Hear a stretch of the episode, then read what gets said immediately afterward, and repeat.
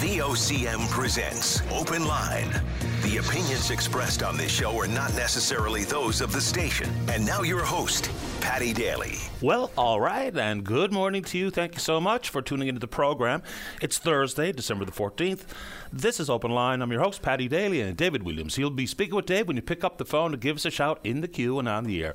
So, if you're in the St. John's metro region, the number to dial 709 273 5211.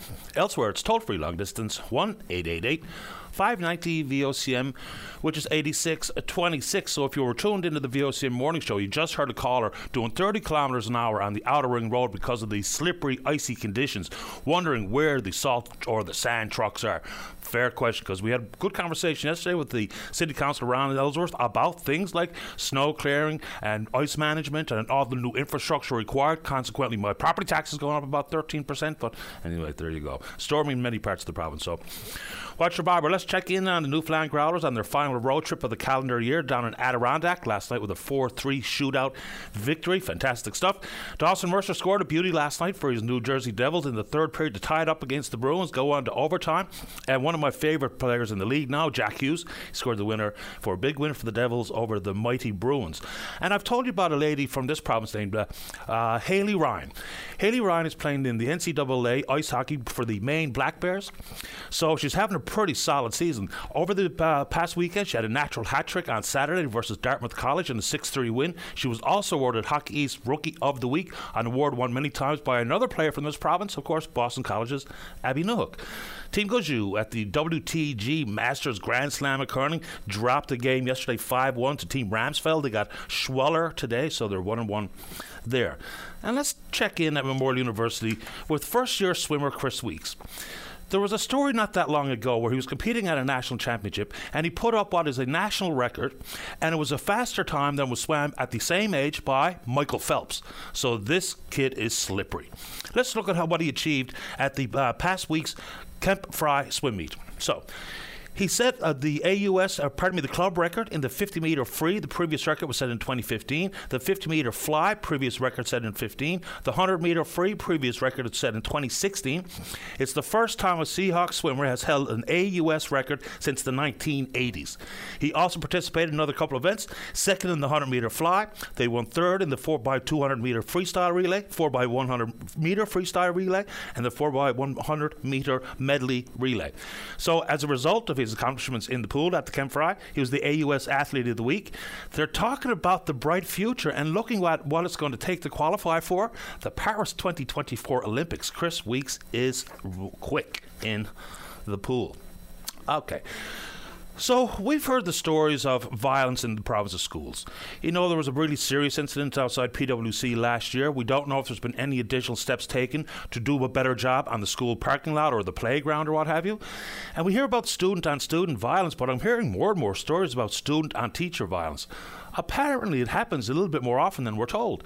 So, a story of a teacher being smacked across the face with a metal coffee cup, and people going after a teacher with a stool and the like. So, Trent Langdon, the president of the NLTA, says this is pretty basic stuff here.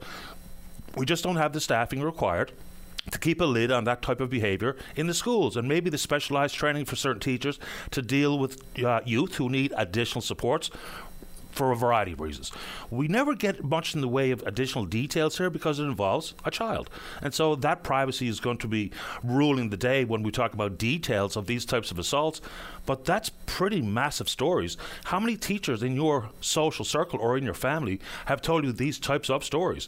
And if you know them, uh, bring them forward here. We can protect them as best we can. But so there's always lots of conversation about what goes on in schools and the type of curriculum. And yes, I'm going to continue to focus in on whether the province takes the issue as serious as it is regarding the downward trend since 2003 with the province's math, science, and reading scores.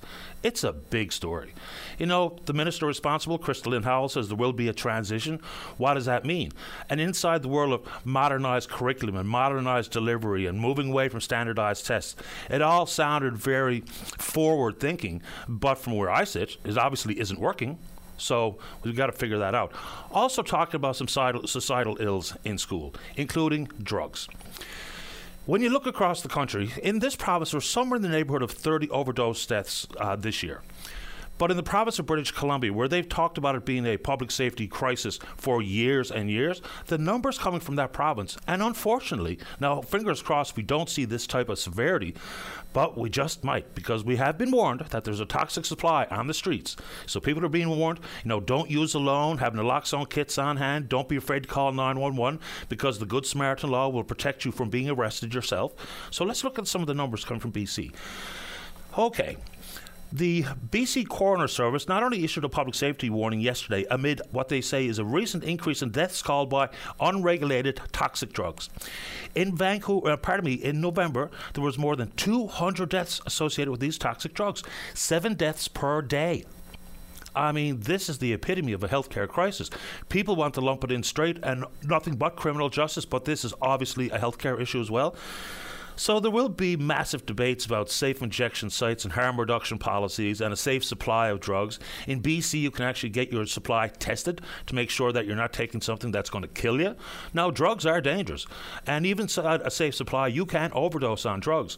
But these synthetics that are on the street are absolutely lethal. So they're making warnings of counterfeit hydromorphone tablets in the interior health region. So I don't know how we tackle this conversation because, like many things that are controversial, the conversation is over before it begins. So, in the province of British Columbia, the coroner's office is saying that these deaths have by and large been attributed to the toxic drugs as opposed to what people are using as a safe supply drug.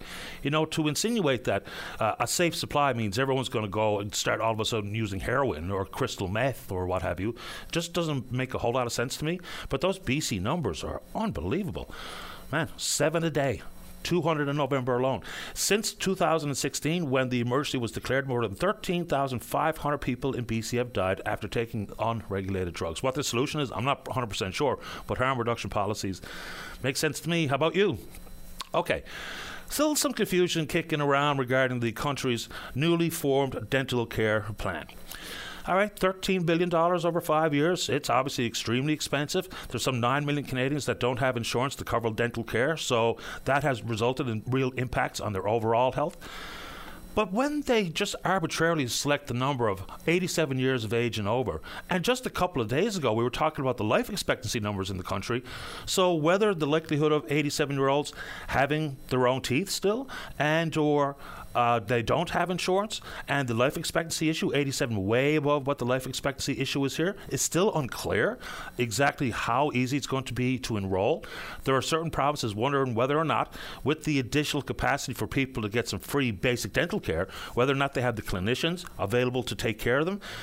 Okay, people are telling me that it's a stupid thing because it's too expensive and the government has got to spend into a death pit.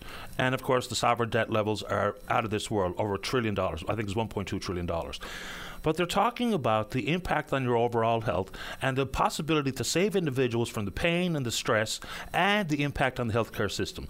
They report the numbers of people going to emergency rooms, for instance, with dental issues, and we can get into some of those. But here's some of the adverse conditions that could be caused by poor dental health gum disease, infections, worsening your diabetes, cardiovascular issues like stroke.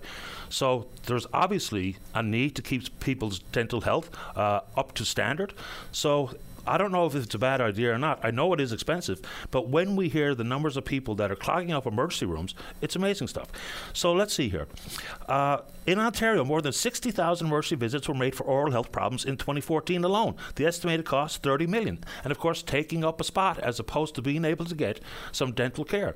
Then there's individual stories of seniors coming out of pocket for thousands of dollars to try to alleviate the pain caused by poor dental health. So inside the plan, though, they'll cover basic treatments, preventative services, cleanings, dental exams, X-rays, fillings, crowns, root canals, and tooth extractions, and a few others on that list. No cosmetic coverage and then, of course, it's going to be a staggered rollout. You know, eventually, by sometime in 2025, apparently, everyone over the age of 18 will have this coverage if they don't have private insurance available. Also, a murky area inside this world how do we make sure that people who have currently have private insurance remain covered by an insurance company versus go to this federally covered dental care program? But it's obviously going to be extremely helpful for folks out there who are suffering because there's nothing like having sore teeth. I can tell you that much. All right. So, the worst kept secret in politics in this province is who was going to be the Liberal candidate in the by election in Conception Bay, East Bell Island, and of course, former broadcaster, senior advisor to the Premier, Fred Hutton. So everyone knew that this was, was going to happen. Tony Wakeham basically told the province back in November that this was going to be the case, and now a month later, it has been confirmed. He announced his candidacy yesterday.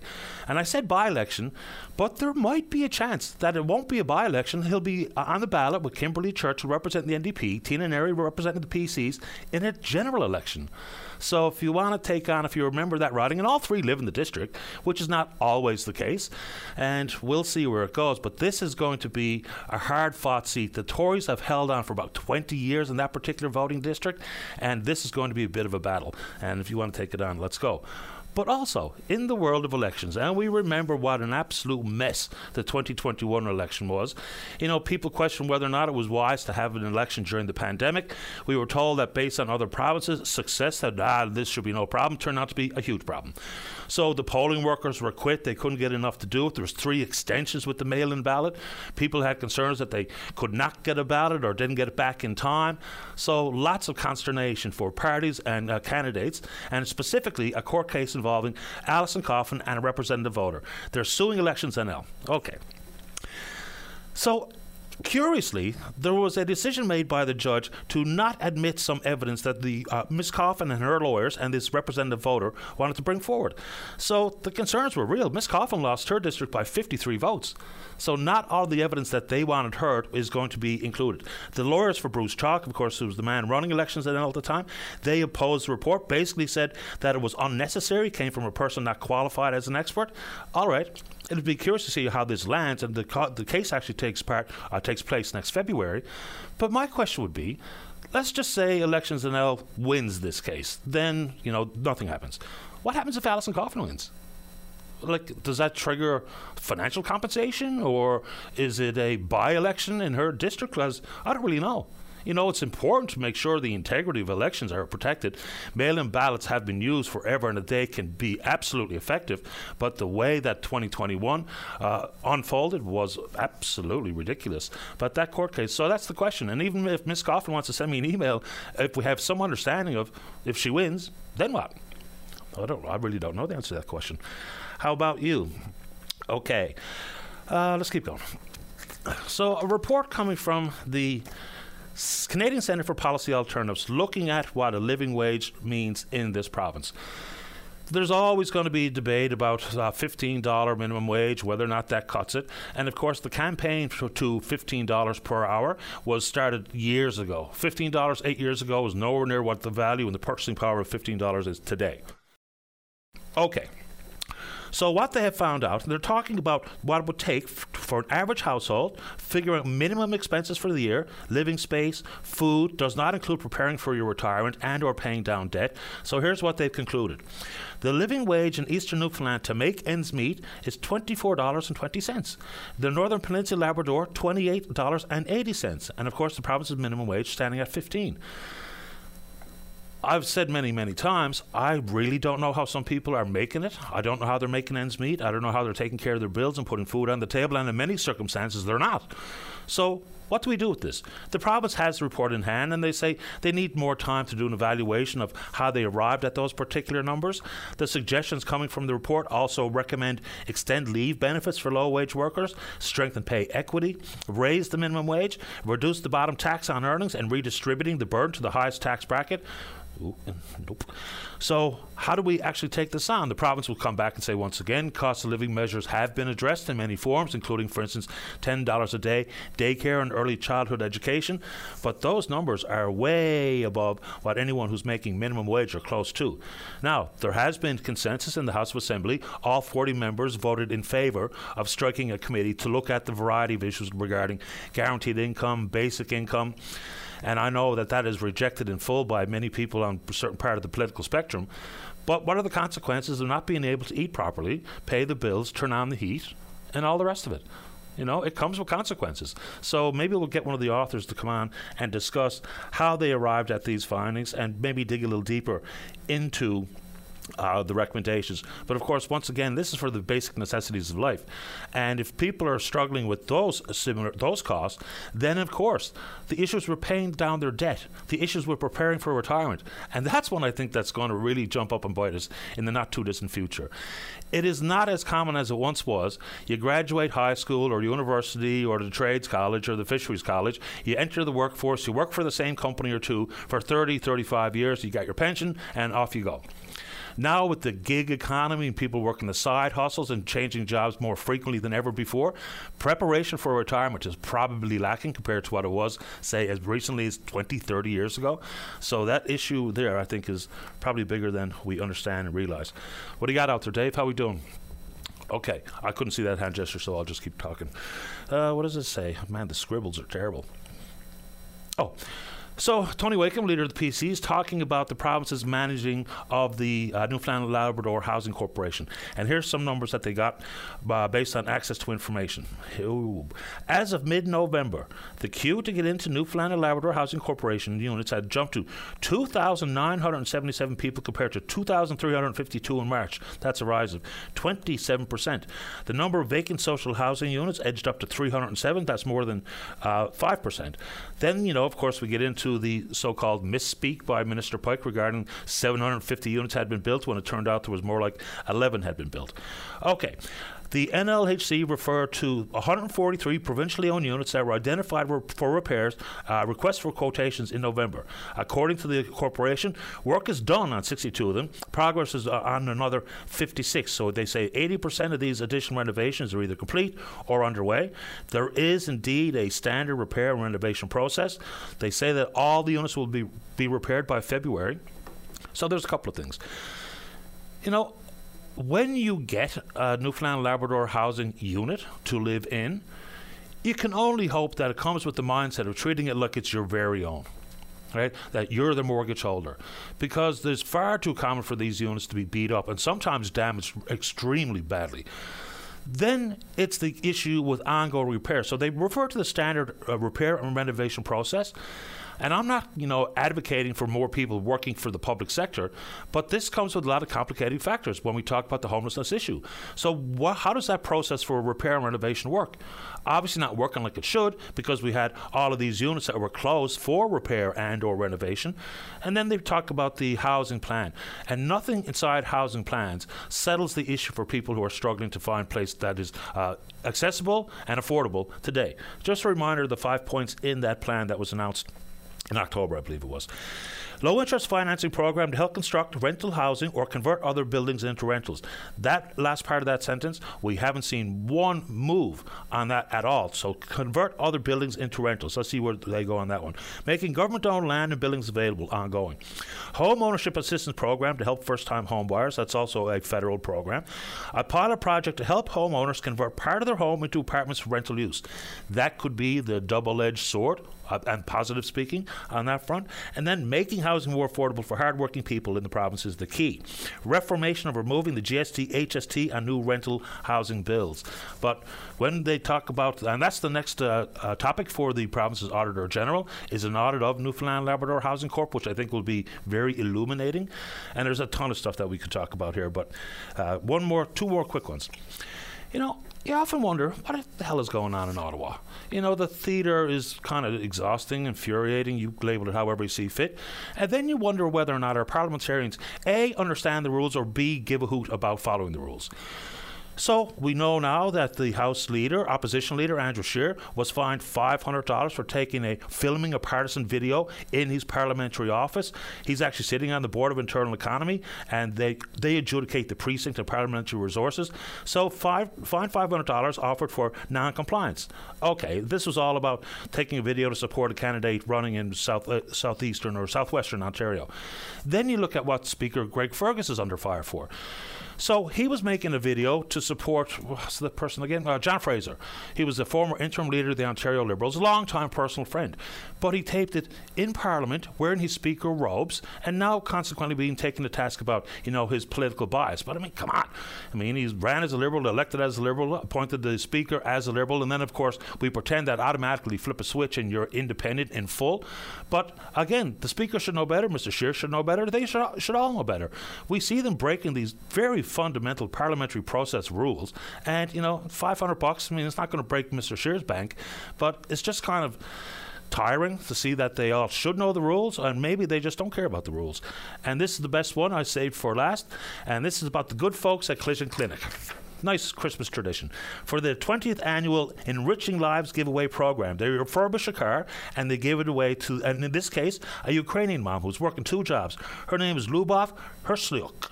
And of course, she's got that vehicle and insurance for the uh, course of a year. So, congratulations to her and her family, and bravo to the folks at Collision Clinic. We're on Twitter. We're VOCM Open Line. Follow us there. Email address is openline at VOCM.com. Let's have a great show when we got when we come back. Oh, one of the good friends of the show is Dr. Janine Hubbard. She's a psychologist. You know, there's lots of people looking forward to the Christmas season. It does come with a significant amount of stress for some. It's not all cheery and merry for some as well. So, navigating the holidays with your mental wellness uh, being considered. Dr. Hubbard, right after this. Don't go away.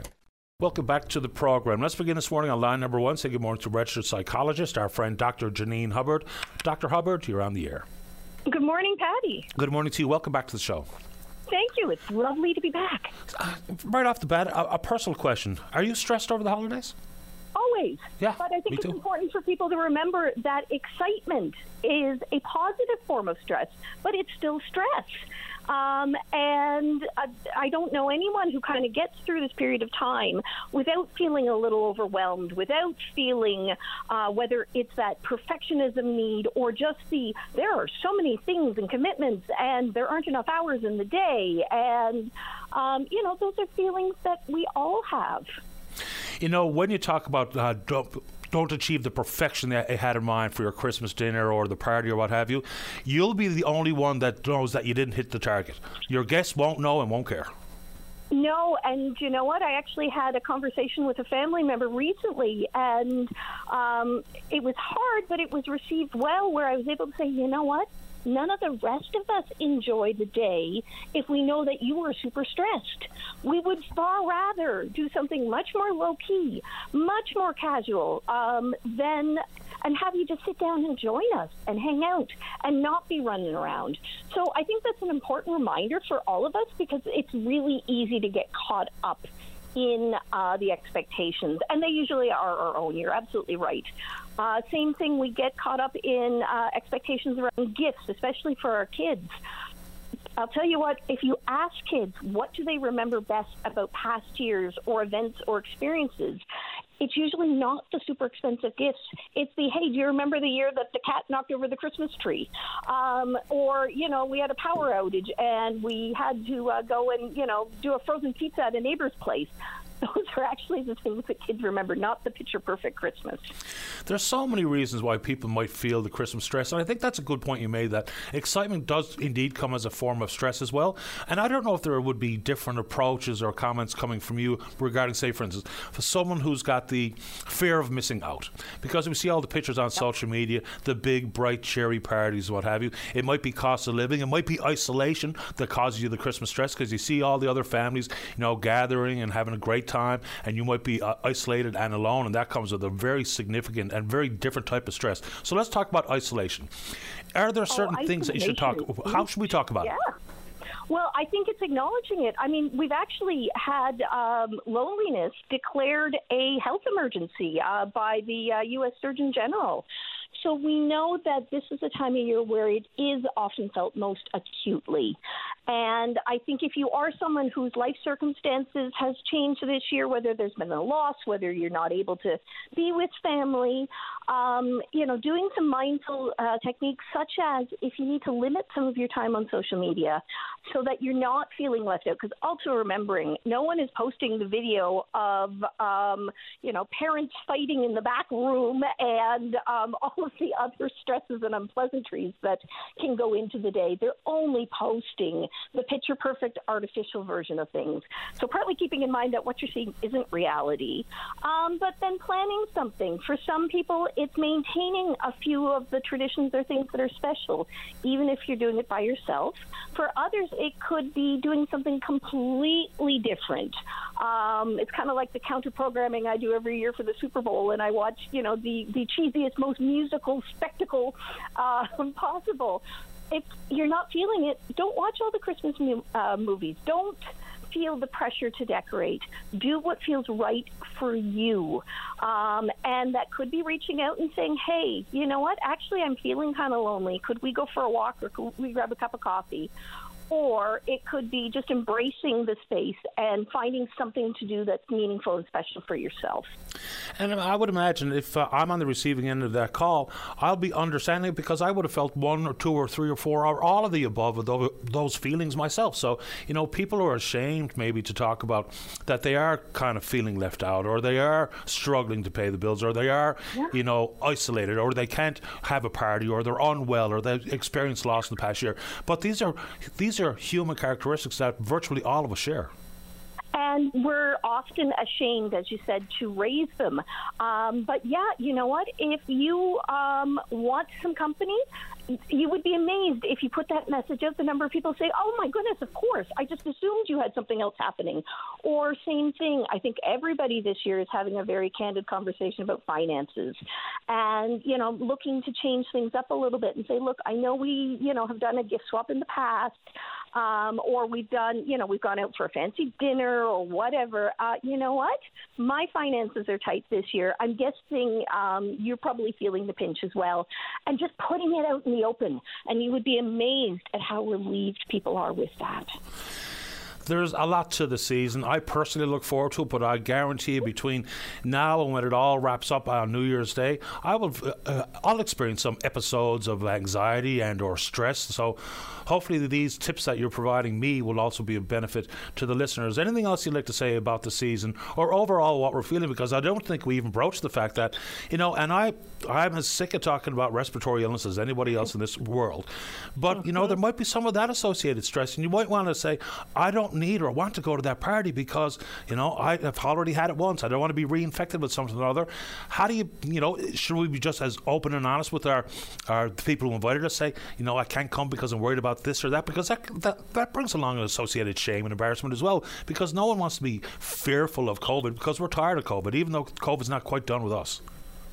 No, and I mean it's not even just COVID. There are resp- nobody wants to be sick over the holidays, sure. and we are far more vulnerable because remember we talked about that good stress that still puts wear and tear on our bodies. We're not engaging in our regular like physical activities and exercises. We're probably getting a little less sleep.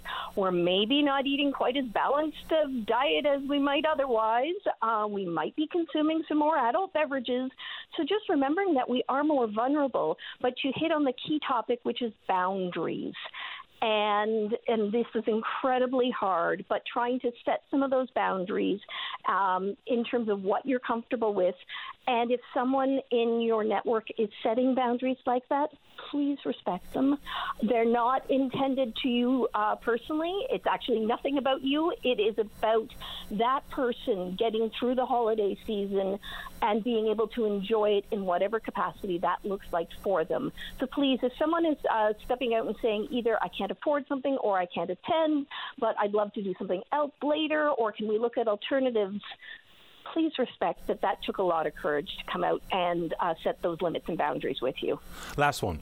How important, regardless of how you're trying to navigate whatever, whatever the source of stress is, how important is it simply to get outside? Oh my goodness, um, fresh air. Uh, I'm a big believer, especially in big days where there's a whole lot of social activities. Um, it's really easy for all of us to get overwhelmed and a little dysregulated. And so, if um, whether it's just you on your own in the middle of a big day and you're feeling overwhelmed, and it's the you know what, I'm going to walk around the block or I'm going to go take the dog for a walk. Um, but getting that fresh air, that exercise, if you've got a sunny day, we all know that that vitamin D exposure is awfully good for us. Just bundle up so that, uh, you know, for the conditions. And yes, please make sure you're getting a balance of activities over the holidays, including just some quiet time bit of quiet time is good for the soul. Uh, Dr. Hubbard, as usual, really appreciate you making time for the program this morning. Merry Christmas and happy holidays to you and yours. Well, to you as well, Paddy, and thank you so much for the time. My pleasure. Take care. Bye. Right, bye bye. Dr. Janine Hubbard, registered psychologist. Let's take a break. When we come back, we're talking co ops, crime stoppers, and whatever you want to talk about. Don't go away. Win your Christmas cash with a VOCM Cares for the Community 50 50 draw. Buy your tickets until December 16th at VOCM.com. Welcome back to the program. Let's go to line number two and say good morning to the Co op Incubator Pilot Program Project Specialist with the Newfoundland Labrador Federation of Co ops. That was pretty clumsy uh, introduction. Kristen Murray. Good morning, Kristen. You're on the air. Hi there. Thanks so much for having me, Paddy. Happy to have you on the show. What do you want to talk about this morning? Yeah, so uh, like you mentioned there, um, the Cooperative Incubator Pilot Program. So it's a new program that uh, we're going to be testing, launching next year as part of the Newfoundland Labrador Federation of Cooperatives. Um, and uh, applications are now open. Um, so that's what I would like to talk about with you today. Yeah, let's go. Yeah. so, like, what exactly? yeah. How would exactly would a co-op incubator pilot pilot program even look? I'm not, I'm not even entirely sure what it means. Help us understand. Yes. Let's break it down, shall we? So, uh, cooperative incubator, really that's uh, a structured program, and in our case, it's going to be a six lo- month long program, um, usually with the aspects of training, mentoring, uh, co working, and access to funding. So, that's the methodology that we'll be following. And it's really the purpose of helping groups go from their idea to incorporating a new cooperative. So, that's the cooperative incubator part of it. And it's a pilot program at the moment, moment because we've never done it before. So we're piloting it. Um, we're seeing how it goes. We're going to, um, you know, do a lot of evaluation about how how groups are finding it and what services are beneficial for them and what can we change about it to make it more, um, you know, more sustainable and more uh, helpful for people, basically. So that's that's the word that I was using earlier about the program. Kristen, you know, give us an example or paint us a picture of uh, an organization or an idea or an industry that this is perfect for. Because I think people talk about co-ops when they talk about banks and housing and the fish co-op on Fogo Island and stuff. Maybe not as broad as what co-ops could actually mean. Yeah, it's a great point. Um, and you know, to be fair, that's that's how people understand, start to understand what a cooperative is. Is taking an example that's you know, say they, you know, it's from their childhood or in their community. So, you know, fair enough. But just like you said, it's it's so much more than um, those, um, you know, those examples that you gave. It's really a model, so it can fit into really any sector of our society and world that you can think of. Um, and I, I can give some examples. There's some really interesting ones going on in environment, for example. So these are people that are coming together for um, you know, the benefit of uh, creating an envir- po- positive environmental shift. Um, we have uh, the recently incorporated Newfound Sand Glass Recycling Cooperative that's gotten off the ground here in Newfoundland Labrador.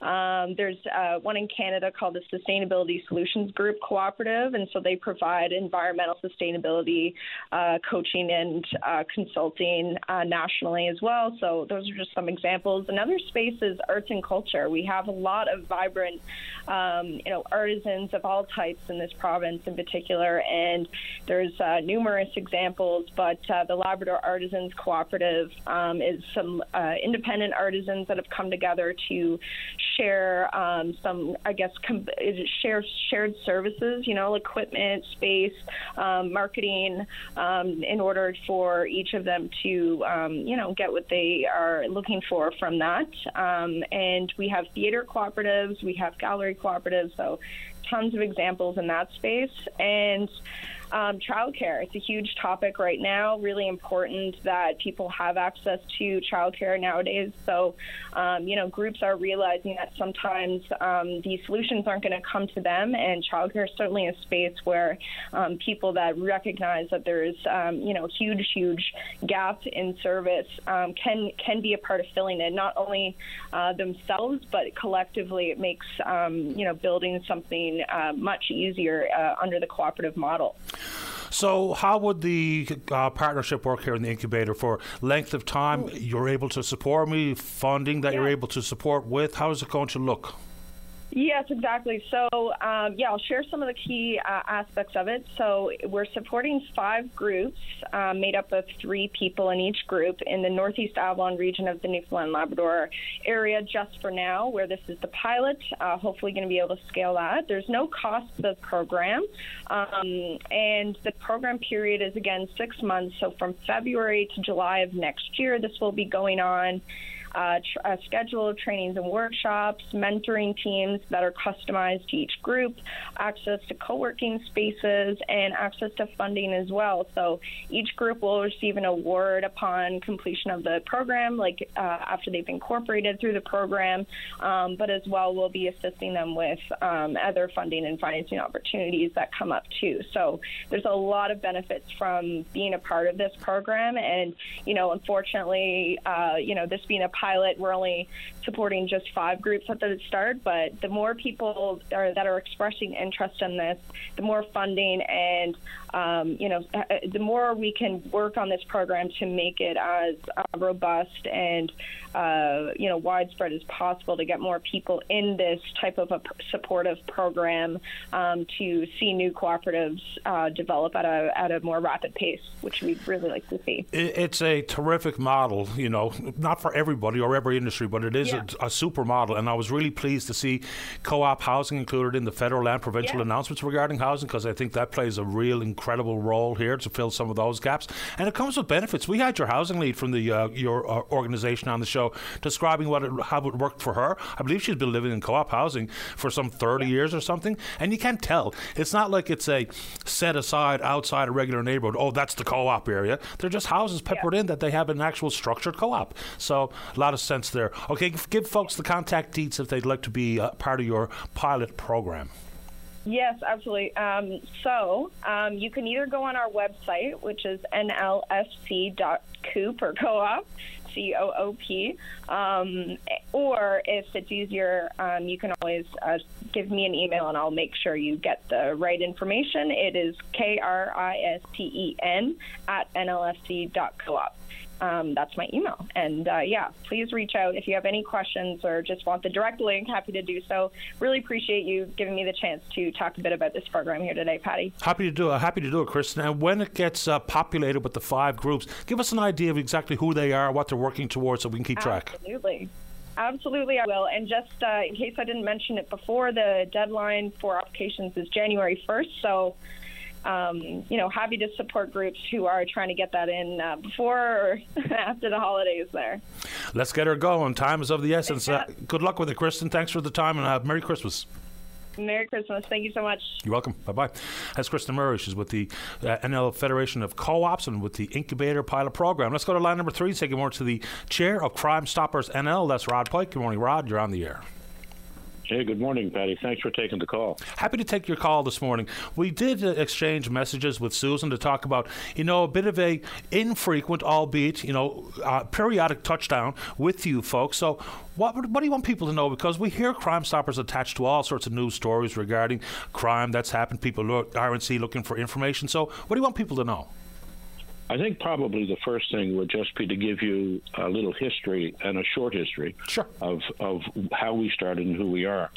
Uh, in fact, Crime Stoppers started in the summer of 1976 in Albuquerque, New Mexico. There was a Canadian, Greg MacAleese, who was a detective, homicide detective, and there was a young 18 year old university student, a fellow named Michael Carmen, who was shot simply attending the gas bar uh, in that area. It was a high traffic area in, in Albuquerque. They looked and investigated this crime for over six weeks and had no leads. They were going nowhere. And uh, Greg MacAleese said maybe if we were able to reenact it on a local television station and open up an anonymous call line that someone may have information. Sure enough, he, he put that in effect. Uh, 24 hours later, they had a call from someone who was in the area identified a car with a plate number. 72 hours after that, uh, they had the, the solving of a crime, and two people were charged and and uh, and went to prison. Not every crime is going to be solved as easily as that, but that thought that maybe anonymity in reporting a crime, uh, you know, could lead to other tips coming in is what was the basis for starting Crime Stoppers. since then, it's global. It's gone, uh, I think it's 140 or 150 countries. Uh, in Canada alone, we have over 80 programs, and uh, I think there's 1,200 programs globally. And the, one of the amazing things about it is that in since 1976, that anonymity has been maintained. So when someone calls in, or now today uh, uh doing it on an app or going through online uh, means, uh, can give information about something they've seen uh, that can filter through Crime Stoppers back to local law enforcement, and then the police have something that uh, they can work with. Not always does it lead to an arrest or a charge. Uh, it's a piece of a puzzle, uh, but it's it's proven invaluable in terms of what law enforcement does in this province and across the country. So that's just a little synopsis of, of where we came from. Good place to start. Uh, I know as a result of tips coming in Crime Stoppers in this province, I saw this number some while back that there's been somewhere in the neighbourhood of 4,000 ish charges laid as a result of the tips brought forward. How is anonymity protected throughout the court process? Because that's a big reason why people just don't want to get involved, right? They don't want to get involved with a fear of retribution. Are people required to testify or do they have to go to police headquarters or is it simply they make the tip and the uh, police pick up from there? Yeah, they their anonymity. We don't know who they are. The police does not who, know who they are, and in fact, the Supreme Court, uh, right across the country and again in the U.S., uh, have protected the anonymity of Crime Stoppers. So it, uh, you uh, you can imagine that a a defense attorney is looking for as much information as he can get to protect his client. Uh, but the court has upheld over and over the fact that the uh, information given through Crime Stoppers is protected, and uh, no, they're not. They're not asked. They may be asked to identify themselves by someone in a court, but they're they're never forced to do so. So that anonymity is protected. Even when someone would call in on a line, we've been asked, "How do you not know my number if I call?" Uh, the back end of the systems, number one, they don't uh, have any type of call uh, identification on their systems, and the back end of those systems have all been enabled or not enabled to identify a caller at all. So it just comes in as from the area of Newfoundland or from Quebec or wherever it may be, so that when it goes through a national call center, they will be able to know where to filter that uh, call to a local coordinator. And I mean, obviously, if you can be protected the way you described, then there's no reason why, if people know something about a crime and want to see people brought to justice, it's a ample opportunity to do what's right for the community. How does it work when it comes to rewards? Uh, amazingly, a lot of people think if I phone in or people phoning in are, are going to look for an award. We will offer up to two thousand dollars, depending on the uh, extent of the crime involved or, or, what's been solved from that tip. But I think somewhere only around 20, 25 percent of people uh, actually come back and look for the money. Uh, so uh, what we found is that it's a, it really is a community uh, concern that people phone in. It, it's to keep them safe, protect the neighbor, protect the town. Uh, so the means is there to be rewarded for a tip that you give. Uh, it can be limited, as I say, up to two thousand dollars. Um, but again, it's not something that's the the prime motive for people calling in. I appreciate the time this morning, Rod. Would you like to add anything else while we have you? Uh, just a couple of little things. Uh, just this year alone, and you mentioned some stats. I think the big thing that we like to, uh, we'd want to really distinguish, it's not just about stats, obviously. One of the things that we think it does is any calls that come in are going to create a greater awareness in the community that there's a crime problem. Uh, it really shows a willingness of the community to kind of look after your neighbor, look after your, your community. Uh, but this year alone in Newfoundland, we've had about 60 arrests resulting from Crime Stoppers, about 108 charges laid, 42 weapons seized.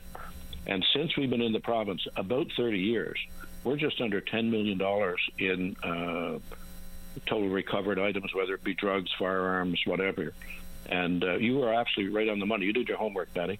About 4,100 charges laid uh, in that period of time.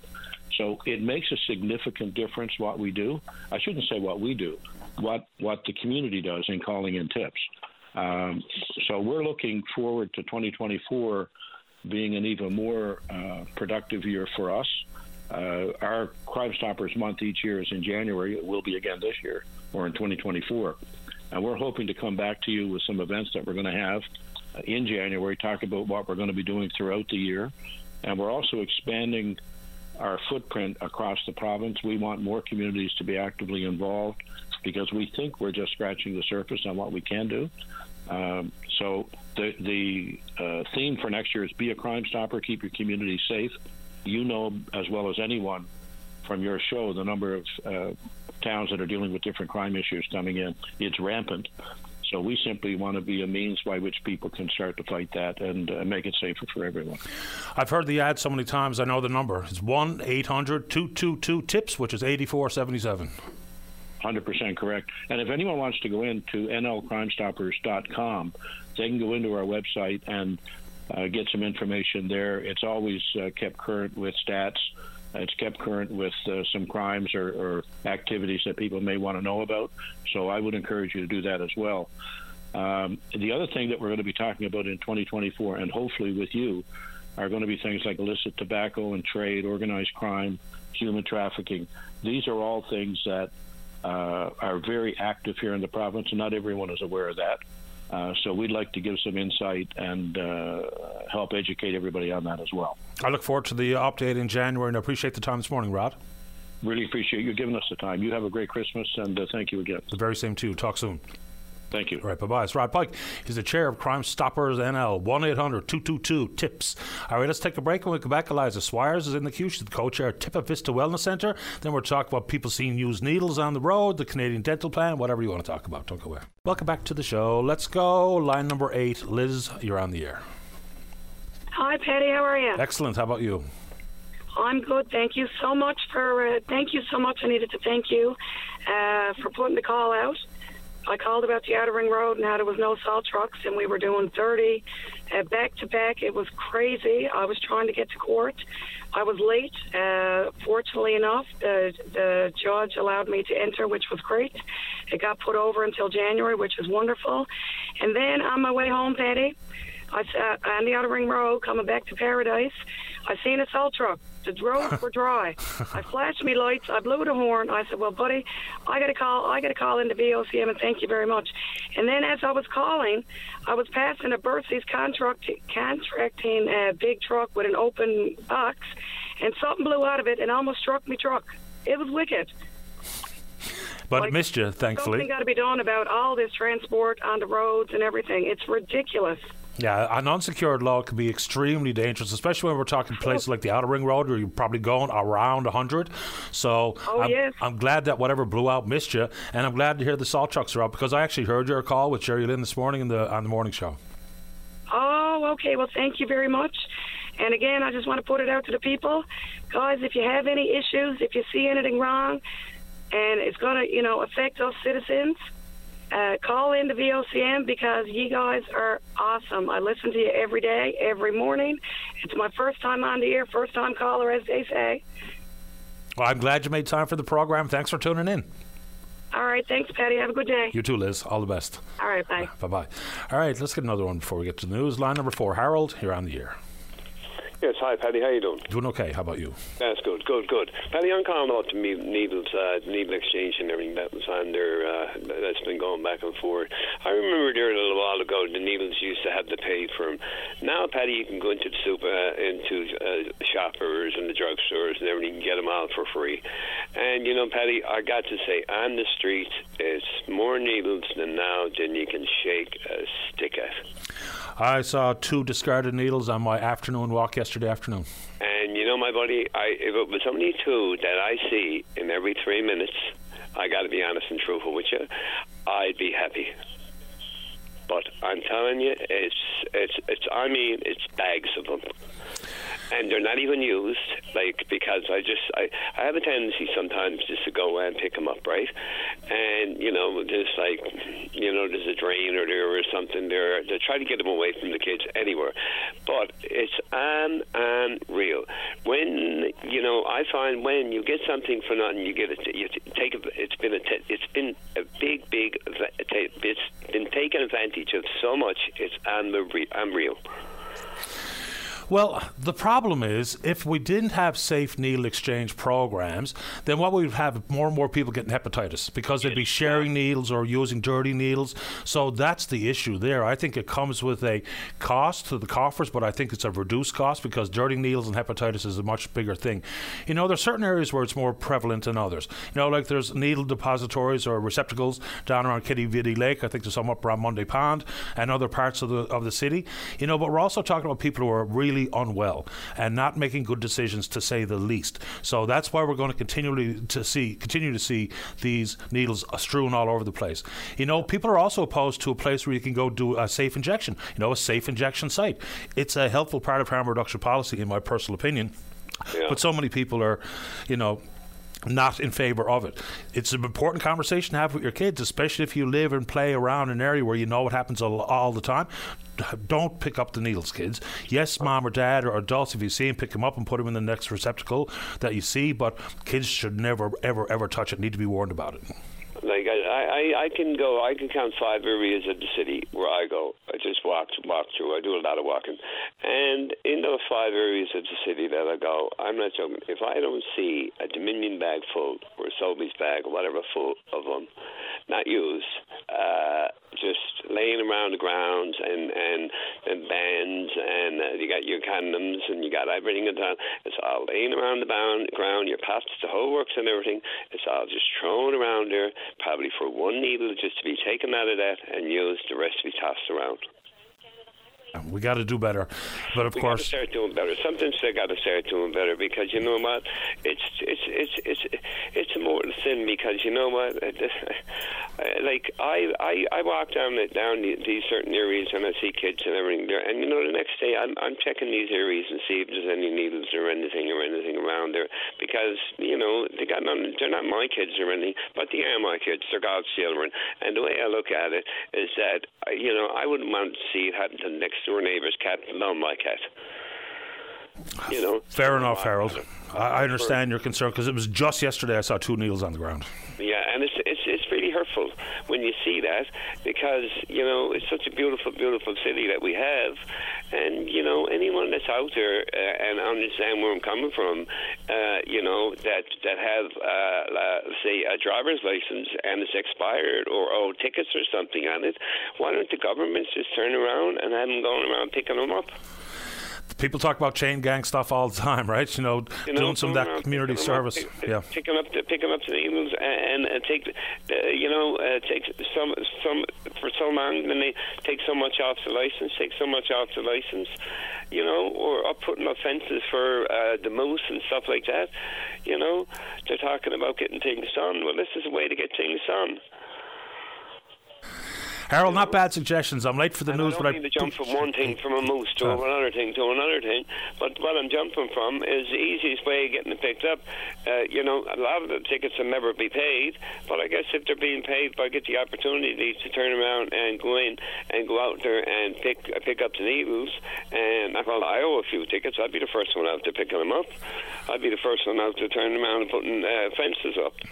You know. Okay, I'm late for the news, Harold, but I appreciate the time and the topic. Okay. Thank you Thanks. very much. You're welcome. All the best. Bye-bye. Right, bye bye. Uh, let's take a break. For those of you in the queue, Sam, John, John, and Herb, you stay right there. Don't go away. Make a request anytime by calling 709 273 5211 or 1 888 590 8626. And your request just might win you a cozy VOCM winter toque. Your Merry Christmas station. Your VOCM. Welcome back to the program. Let's begin this hour on line number five. Good morning, John. You're on the air. Good morning, Paddy. I'm going to sound like a broken record to you uh, after a while. You're after hearing so many calls about the dental program that the government is getting on the go. Right. I was wondering what uh, would qualify you to, to get new dentures. Well, there's a provincial program for dentures, and you can only get one set per year, tops or bottoms.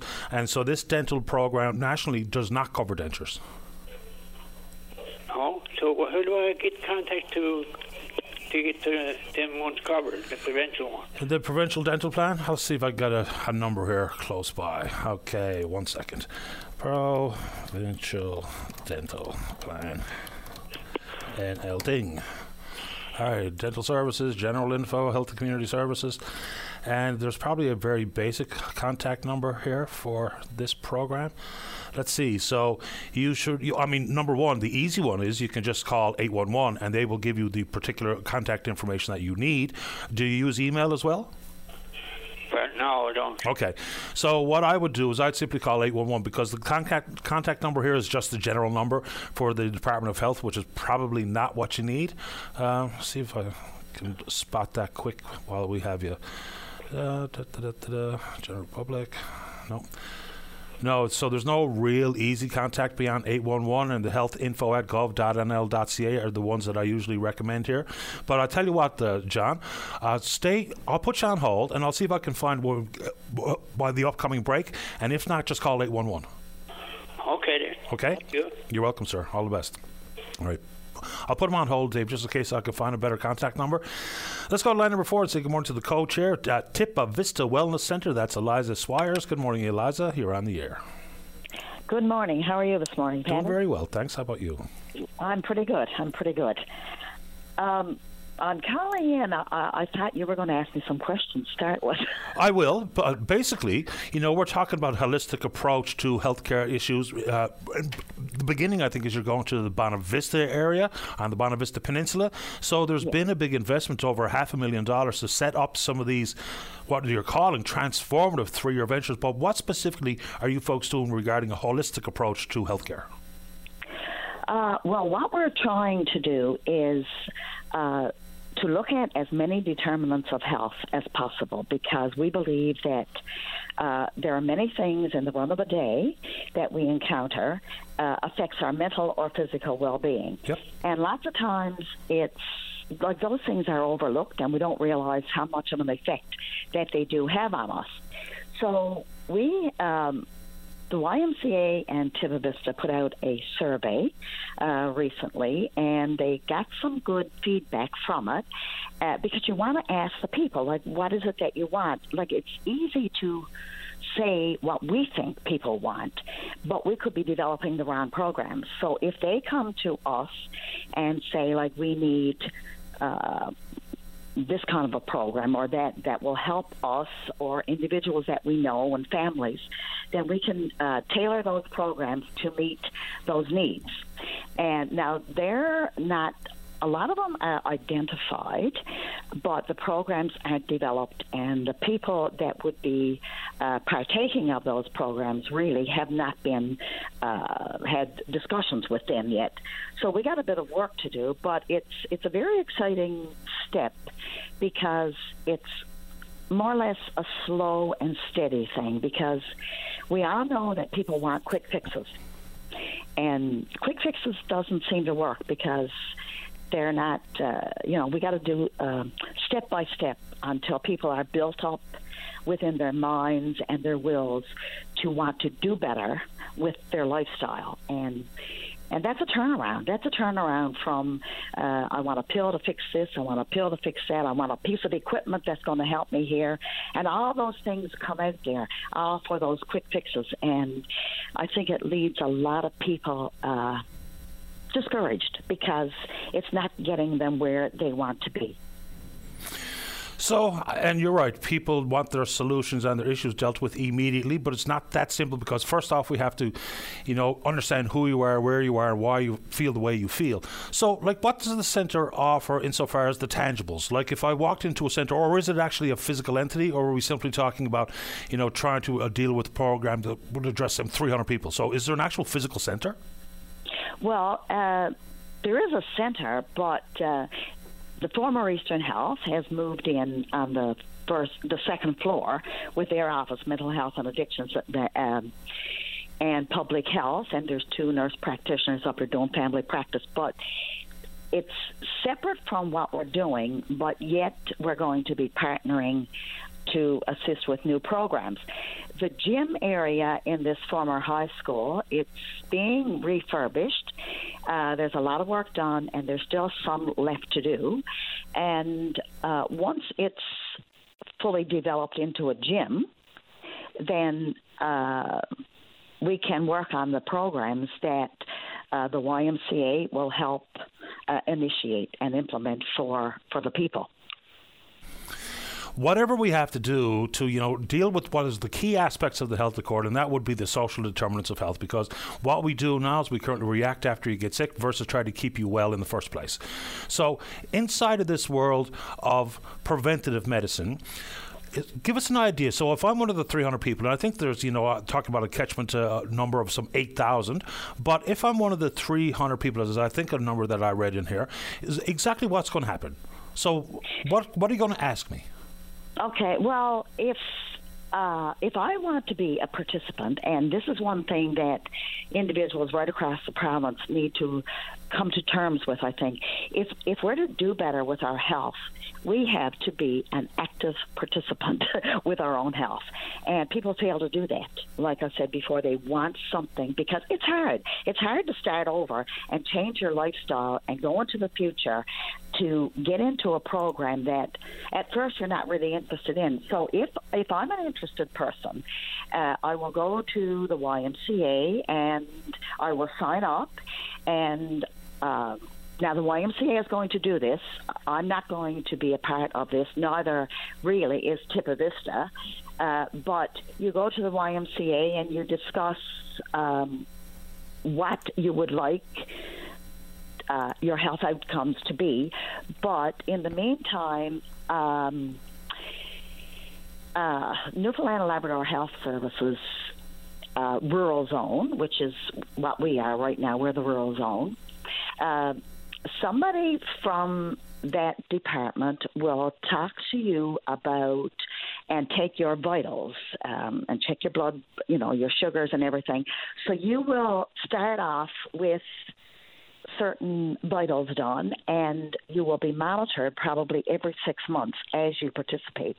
So we want to see outcomes, of course, because it's not going to participate just to participate and not know uh, like what your health was like when you when you started. What is it that you feel like you need to do, and how do I get there? Like you got to be monitored along the way to see if you're improving, and but there's more to it than just like getting your sugars checked and, and things like that because there's things to do with your mental health, of course, that cannot be monitored by uh, taking your blood pressure and things like that. So we got to develop programs as well to look at the mental uh, the mental challenges and the social challenges people face that when into a program, it can help them in other areas of their uh, physical and mental well-being. Because if they're socially challenged, they can participate in programs where they will outgrow their limitations for socializing with people and moving on with their lives and believing that they can do much more than what they think they're capable of doing now. You, you got to build up people, and you got to take them on a, a road whereby you're not just pushing them along the way, that you're assisting them and encouraging them. And each step that they take they see, like to some people, those steps would be very, very insignificant because they're small. But to those who need those small steps, uh, those individuals and their families, uh, it's amazing. It's amazing what those little things can do. And this is where we want to be. Like, let's take those small steps. Let's move ahead. Let's be consistent. Let's be persistent in it. And let's encourage each other because we know we had to start over. Like, health is deteriorating, and and that's a reality. Yeah, our health outcomes are not where they need to be. So this is a collaboration between NL Health Services, the YMCA, and the town of Bonavista. The funding came from the North, Pound, North Pine Foundation. They're spreading the money around pretty liberally, which is excellent, I suppose. Uh, Eliza, if people want to contact you, if they're in Bonavista, what do they need to do? Uh, well, they can reach me by email. They can call me, or they can, and they can also call the YMCA. I'm sure that uh, they won't mind uh, getting in contact with them to see uh, you know how many people are interested. Because we do want to uh, over the course of the next three years we would our goal is to get a hundred people registered in the first year. Now we'll take more uh, but hopefully within the three years that this uh, that this uh, collaboration is with with Tipa Vista, we are hoping that 300 people will take a good look at their health and what they want to do to make it better and to move into the future, not just for three years.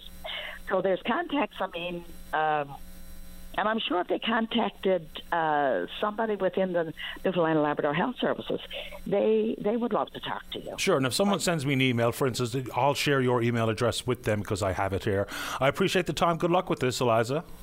Thank you very much. You're welcome. Bye bye. We'd like to thank North Pine for their uh, their faith in uh, in our venture. And I wish you well. Thank you for this. Okay. Thank you. You're welcome. Bye bye. Eliza Swires, co chair, Tipa Vista Wellness Center. You want me to take another one here, Dave? Uh, and what one is the, line number two? Line number three. Uh, let's go. Line three. Robert, you're on the air. Hello. Hello. Paddy. Yeah. Uh, I just called a little while ago and I got a hold of I say Williamson on the, on the keyboard or whatever the, that switch. Anyway, uh, what I called about, I don't, I'm going to keep it on.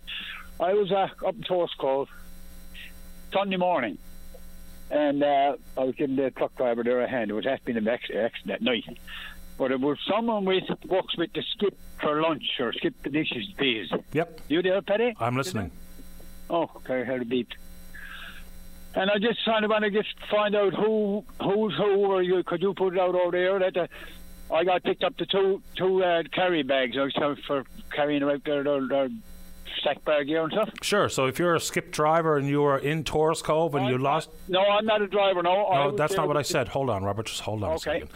If you, not you, if the listener is a skip the dishes driver and lost a couple of bags in Tors Cove, Robert has them and we can help connect you if you'd like to retrieve your bags. How's that? Yeah, Does that work? yeah, that's good. Yeah, sure. I I appreciate you the time. number there? Pardon? You, You- got my number to give to buddy? We do. Or- We have your number. Yep. Okay then. Dave's got it. Appreciate this. No problem, sir. Thanks, Robert. All the best. Uh, and to caller John about dentures and the federal program, I was wrong. They are covered. Some of the services covered under the dental care program. And when I read the story the first time, there was a lot of this information left out. So this is good and very helpful. And thanks to Donna and Mary for sending it along. Preventative services including scaling, cleaning, polishing, sealants, and fluoride. Diagnostic services including examinations and X-rays. Restorative services including fillings, crowns, and dentures. Endodontic services including root canals and treatments.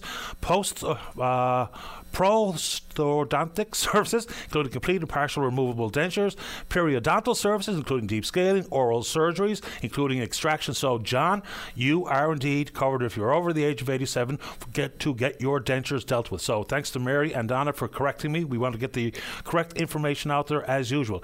Let's take a break. When we come back, Sam's in the queue to talk about this time of year and what it means to some people. Maybe it's overwhelming. John's got a bouquet to flick around, and Herb's looking for volunteers. Don't go away. Welcome back to the show. Let's go to line number one. Good morning, Sam. You're on the air. Good morning, Paddy, and how are you? I'm doing okay. How you doing? Good. You ready for Christmas? I suppose not a whole lot of getting ready to do anymore for me. Boys are in their twenties, so less than when they were children, of course. But yeah, I'm up just about there. Yeah, that's right. Yeah. Well, this time of year is not like any other year. It's a little different than usual. Well, I usually help about a half a dozen families uh, every year, or, and sometimes during the year, with uh, some food and all that stuff. I mean, it's not much, but it's a little bit, right? And this year here, I got overwhelmed. I had like 20 families. I'm still managing. I got two more to to work on, but I'm I'm managing to help them all out. So you mean there is most of them has got uh, they got to pay their bills and pay whatever it is to to uh, rather than eat.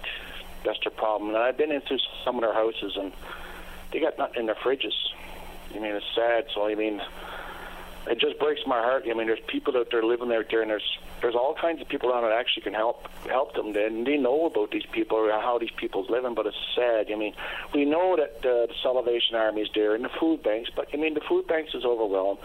Salvation Army is overwhelmed, and you if you're individual, if you got more than one vehicle in your property, if you got a vehicle at all, or you got a hot tub or jacuzzi or something like that, you should be able to help some of these people. I mean, just buy a bag of food. I'll go down, I'll look around uh, for discounts into the stores. I mean, for like 50% off at uh, Dominion or or Low Foods or whatever, right? I mean, to help these people because I mean, it's sad. I mean, I mean, I don't spend a whole lot of money on it, but I mean, it's it's everything counts for them. I mean, it's it's a sad time of the year, and this year here seems to be more needy and more harder for for for individuals. I don't know if it's because the cost of living has gone up, probably a little bit of everything, I guess, because you mean our services, our taxes, uh, services pretty much taken away. I mean, it takes you about a year to see a doctor, and even if you had one, you still can't see it, and you're, you're taxed at it, so everything is cost more. I mean, it's just it's very difficult for for for many people out there, and and I know we have a, a housing shortage. And what I don't understand, we got houses available here in the on the Port Port Peninsula, Newfoundland Labrador housing,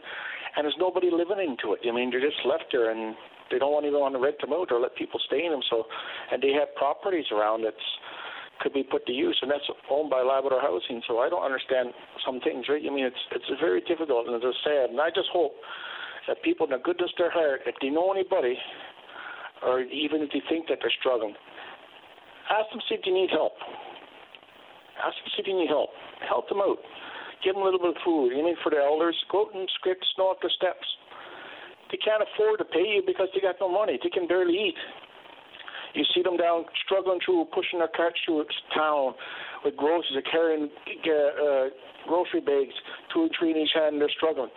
Stop and pick them up, get them a ride to their home. They can't afford a taxi. They can barely can afford to eat. Most of them is getting their shopping at the dollar stores and food banks to survive so it's sad.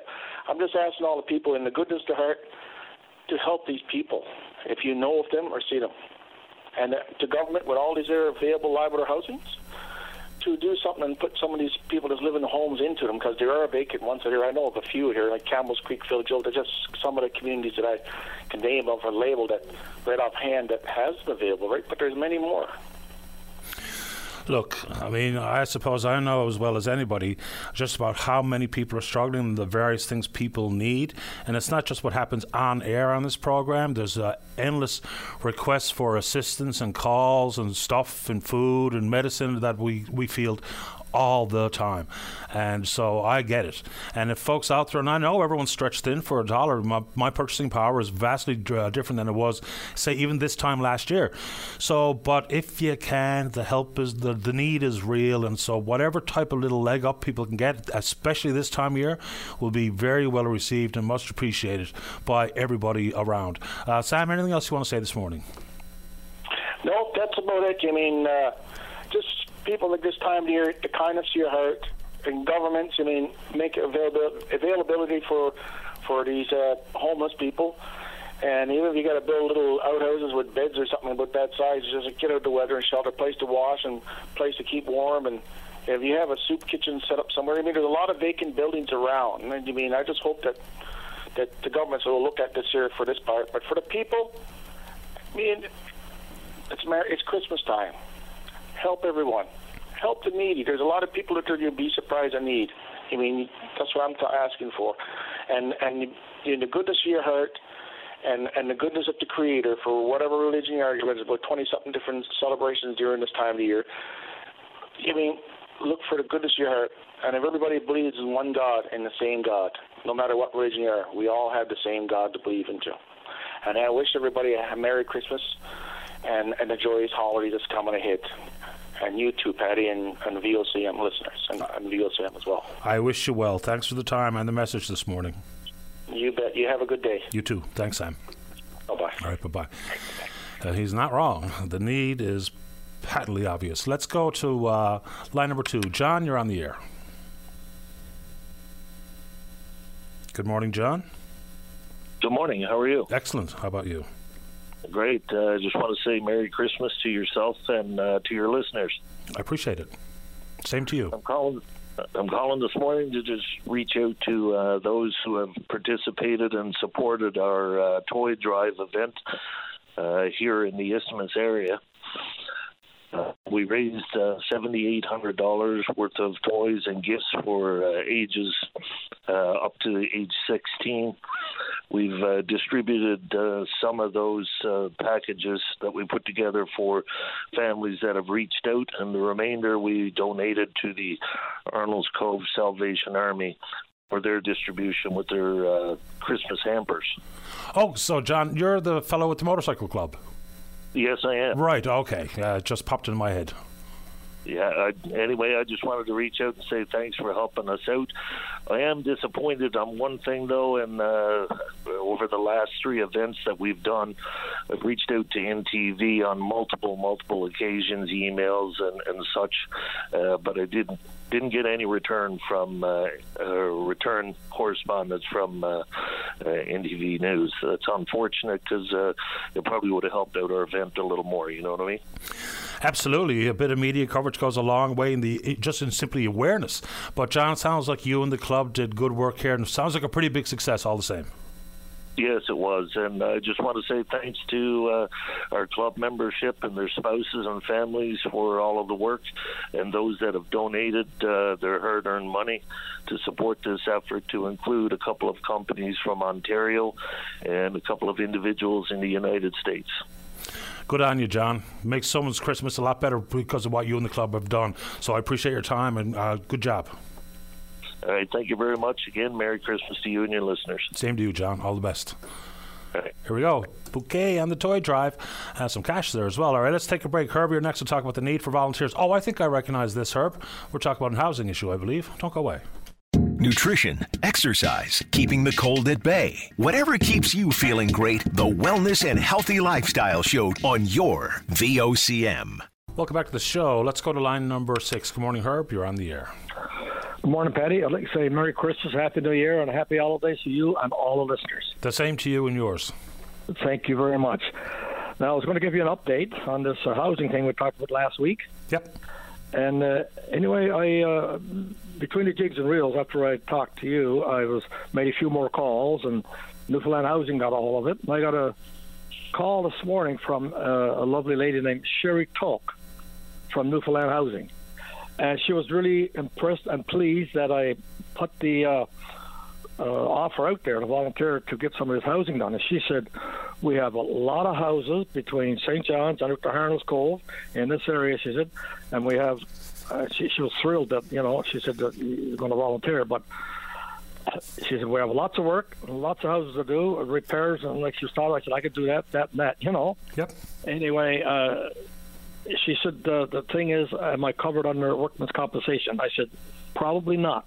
But I said I'm retired. I have my own insurance and my pension and everything else should be covered that way. So she is running it up the chain to see whether myself and people, guys like me that are retired uh, can actually work legally in this position, right? As a volunteer.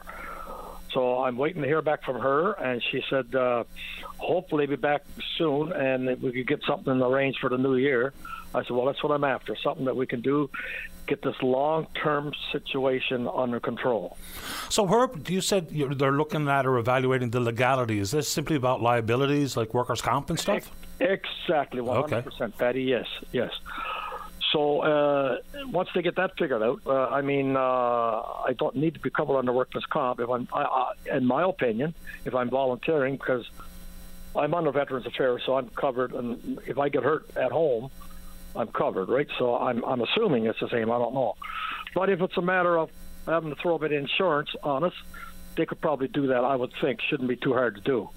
Yeah, there's going to have to be some uh, assessment of liabilities because exactly. everybody, whether it be a volunteer organization and or the government or a private business that gets involved here, everyone has to consider yeah. the liabilities. Exactly. Yeah.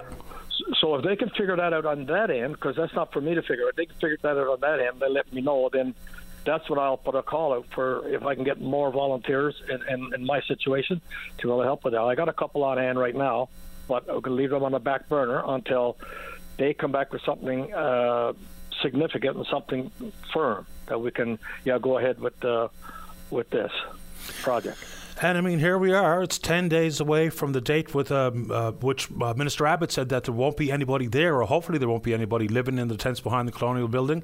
You know, we also hear Paul Davis from the Gathering Place a little disheartened the way that hears some of those uh, folks living in tents talking about exactly. the Gathering Place yeah. and the safe environment that he says is offered, and, you know, re- regarding violence and drug use and the like. Right. You know, what we're not really seeing, look, there's big pots of money out there, and there's a five point housing Absolutely. plan for the provincial provincial government, and there's four billion dollars at the federal level. But what we haven't heard a whole lot of, beyond things like conversations like you and I are having here, is addressing, acknowledging the immediacy of the need. There's no way we can build the number of homes required in this province or country overnight.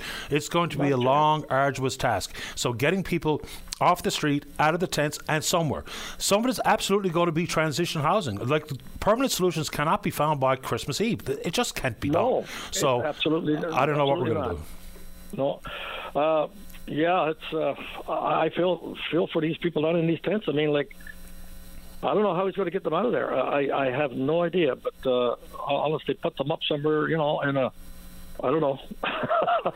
uh, I don't have the answer for that. But uh, he said, I don't know what he's going to do to get them out of there by uh, by, by Christmas. Uh, I, I don't, don't see it happening. Well, uh, the only way it's going to happen, realistically, at this point, is hotel rooms. I mean, no, that's where it's going to end up being. Because if they if they won't accept a place in an emergency shelter, and I know that's not what they want, but we're also talking about the reality on the ground, but what could be achieved in the course of ten days. Look, the government exactly. kind of dragged their feet on this for a bit too long. The housing crisis is not new. It didn't just start when they put a, a tent across the street from Confederation Building. No. That just brought a, a renewed and different kind of focus on the issue.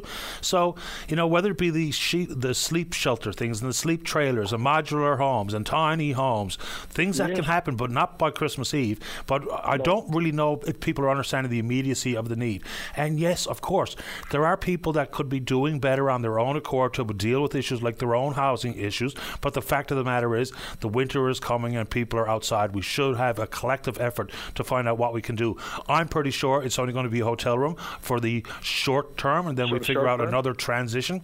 We just got a, a, a, funny mindset in this country. You know, uh, uh, housing is simply a part of our GDP. We may use it as an economic measure, how many housing starts, as opposed to a place to live. Things changed some three decades ago, and now we find ourselves in that. And it's not just here, folks. Don't pretend this is a Newfoundland and Labrador a sole problem. Oh. It is everywhere in the country. It's across the country, so right from Vancouver Island right to here. 100%. So, Herb, uh, you keep up the good work. Let me know when they figure out the liability legality issue. I will let you know that and uh, keep in touch. And I'm hoping this is a, a good. Uh, this is more of the long-term solution, Paddy, that I'm looking at here. Oh, sure. And uh, I wish I could help more with the short term, but uh, there's not much I can do in my capacity right now. I can just, I can do what I can do, right? To, to, to pitch in. That's all you can do, and I appreciate what you're doing, Herb. thanks for your time this morning. Okay, Paddy, thank you very much, and uh, talk to you soon. The very same to you. Take care. Bye bye. Thank you. Bye bye. All right, there we go. Yeah, people out there want the help, but that is a, a, an interesting concern that they're trying to figure out whether it be on the liability issue. So anyway, let's keep rolling. Let's go to line number one. Barb, you're on the air. Hi, good morning. Good morning to you. I would love to throw a bouquet of roses to the daffodil place and to all their caring volunteers. I was there for a month. I just came home on the 21st. That place is amazing. You know, Paddy, they have drivers every Monday to Friday, 8 until 4 It'll take you to your doctor's appointment and bring you back to Daffodil Place. It's amazing. Like, I talked to one driver, he's been doing it for 10 years. And, like, it's, it's amazing how, how good everything is there. The home cooked meals, like I'm really gonna miss them because I live on my own right now, and uh, they even have entertainment at least once once a week. They had uh, a six. Well, it's supposed to have been a six-piece band, but it was a five-piece band called the Overpass Oh my goodness, they were so good. They they really lift up your day. And I just wanted to say thank you to Daffodil Place and all their many volunteers. It's a great place. I mean, the, it's comfortable surroundings. The food is good. The drivers are, are are lovely to their residents or the patients as they transport them back and forth. So I'm glad that it worked for you. You were into at Daffodil Place from where, Barb? Where do you live? I live in Kings Cove. In Kings I went Cove. there. I went there October 14th, and I left on November 21st. And how are you feeling? I'm feeling good. I'm feeling really good. Mr. Staff, because they're they're so loving, and um, while I was there, I met a couple that celebrated their 60th anniversary there it's unfortunate that you have to be in town for cancer care, but we're lucky to have a place like Daffodil Place. And you know, there's so many different organisations that need. We do a lot of work with Daffodil Place here at VOCM. You know, with the one night stand and what have you. Oh, yes, yes. So you know, they when the capital campaign was originally underway, they only raised money to build it, not for operational cost coverage. So there's ongoing need at Daffodil Place. So if you were formerly there, or you know someone who took advantage of it, you know the home away from home that Daffodil Place is, that might be a nice place for your Christmas kindness this year as well. Yes, for sure. You have a great day. Merry Christmas to you and all the staff. The very same to you, Barb. I'm glad you're doing well. Stay in touch. thank you. You're welcome. Bye. All right, bye-bye. Bye. All right, uh, let's go ahead and take a break. Don't go away. Welcome back to the show. Let's go. Line number one. Doc, you're on the air. Ouch. Hi, Paddy. How are you? Doing okay. How about you? Good, pretty good. Bye. Uh, I want to wish you a Merry Christmas and a great New Year and everybody at VOCM and right across the province. I hope we have a great year in 2024. Fingers crossed because 23, and I would imagine, I guess it's fair to say, the last few years have been challenging. No doubt about that. Uh, I have to say, I want to delve in, Paddy, for a moment on this Compass Group issue. Sure. Uh, I mean, we all know the, the heavy cost, financial cost of our healthcare system. It's probably the biggest item in the provincial government budget by by far. Well, four Uh, billion dollars out of nine. Yeah. Yeah. So, you know, if we can save money and not in any way impair services, then we should haul out all the stops to try and do that. And uh, I don't know Mike Kingdom, but I've talked to him a few times, and I know he's called you a few times, and I've listened to everything he's had to say, and I've I've delved into a bit of it, and uh, what really puzzles me is that Mike has done his homework, he's done his research, he's laid it all out publicly. He's called out provincial officials and bureaucrats from the premier down to at least respond to what he's saying and what he has found out. And to this day, nobody from the Premier to the Minister of Health, nobody has given the other side, the government side of that story. Nobody has phoned, nobody has. Uh, there's been no word, there's just been silence from the provincial government. And you know, you know what they say about silence? Silence gives consent. Other thing they say about silence is that something smells. So, and and I think the last time I talked to you about it, I, I in fact said uh, I wish somebody, the Minister of Health, the Premier, any of those people that that Mike has has uh, mentioned on on open line and, and brought into the public eye to make a statement to the public. Is the man correct in what he's saying? If so, why isn't something being done about it? It's a fair question. So, uh, you know, after mo- the most recent call with Mike, I just had a look around and see about some of the timeline associated with these contracts that were being signed. And there was one story popped up where NAPE, through access to information, was trying to get a look at these contracts, and they were rejected. And so there was a bunch that were signed very much in the same time frame. So there was Morrison Healthcare, Corp- Compass Group, Crothall Healthcare, Paladin Security, Vinci Park Indigo, and they were looking for all of those contracts. Now, not all of these are the potential big problem that possibly the Compass Group is. Like, for instance, with Paladin Security, okay, a private security company, that kind of makes sense because that's how the world of security is offered, by and large. But inside Compass and Crothall Healthcare, there are some massive questions to be asked.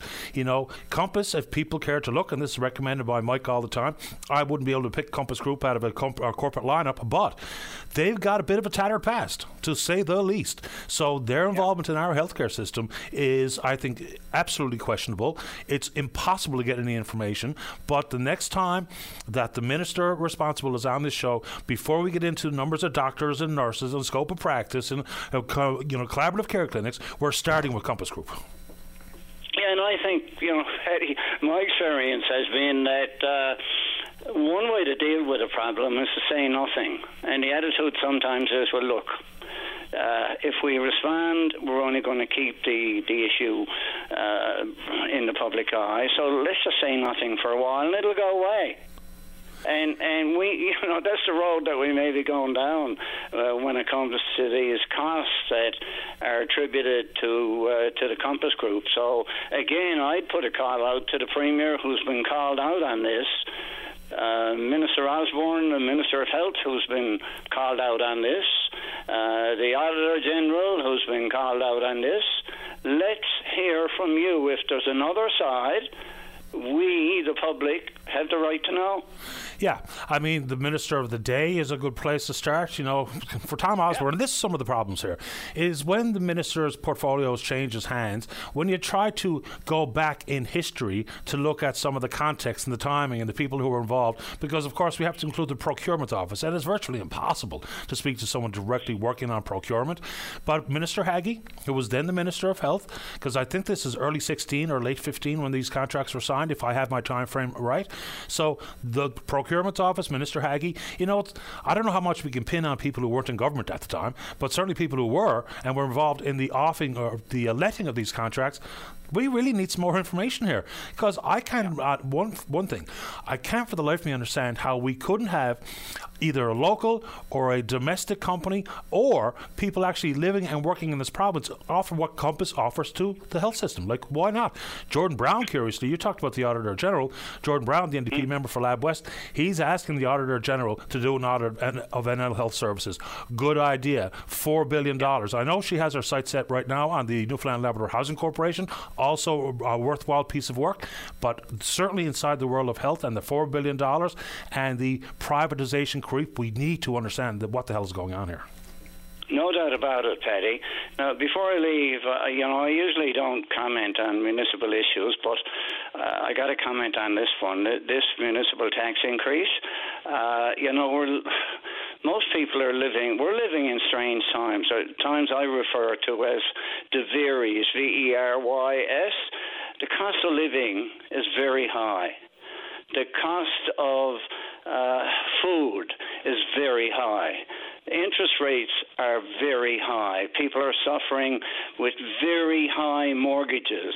And on top of all these very highs, the city finds this time to bring in a fairly sizable municipal tax increase. And, uh, you know, my heart go, uh, really does go out to it's all right for Councillor Ellsworth to say the, you know the average tax increase is, is twenty dollars a month. Uh, one of the communications company tried that on me a while ago, and I said, "Hang on," because they indicated, well, twenty dollars a month is not bad, you know, for your your internet service and so on. The increase, and I said, well, it's two hundred and forty dollars a year. And she said, yeah, I never looked at it that way. Well, I say it as a consumer, you got to look at it that way. So it's not twenty dollars a month. For some people, it will be. For others, young people and and other people who have very expensive homes, and there's a lot of them around the city, five and six and six hundred and fifty thousand dollars and four hundred and fifty thousand dollars. They're carrying very high mortgages. What is it? The announcement yesterday that the huge number of people whose mortgages are going to be renewed this this year, 2024, at a higher rate. And on top of all that, we're we're getting a fairly sizable municipal property uh, increase. I mean, you're into what, 13, 14 percent? 13, yeah, yeah, 13 percent on the average, about 240 bucks for the average home, which is not yeah. a very helpful number. So 13 percent is basically what we should be talking about. Now, there's some things. Look, I mean, we all know inside the world of cost of living and doing business, it's increased for me as an individual, it's increased for this company, and it has increased for municipalities. Not much anyone can do about the cost of asphalt and concrete or two by fours or whatever, for instance. But I have huge questions about how we've managed the fleet in the infrastructure of uh, garbage trucks or snow clearing. You know, when I speak to people who know more about it than me, fleet rotation is generally acceptable around 15%. We're talking about 60% of the snow clearing equipment was down for extended maintenance last year.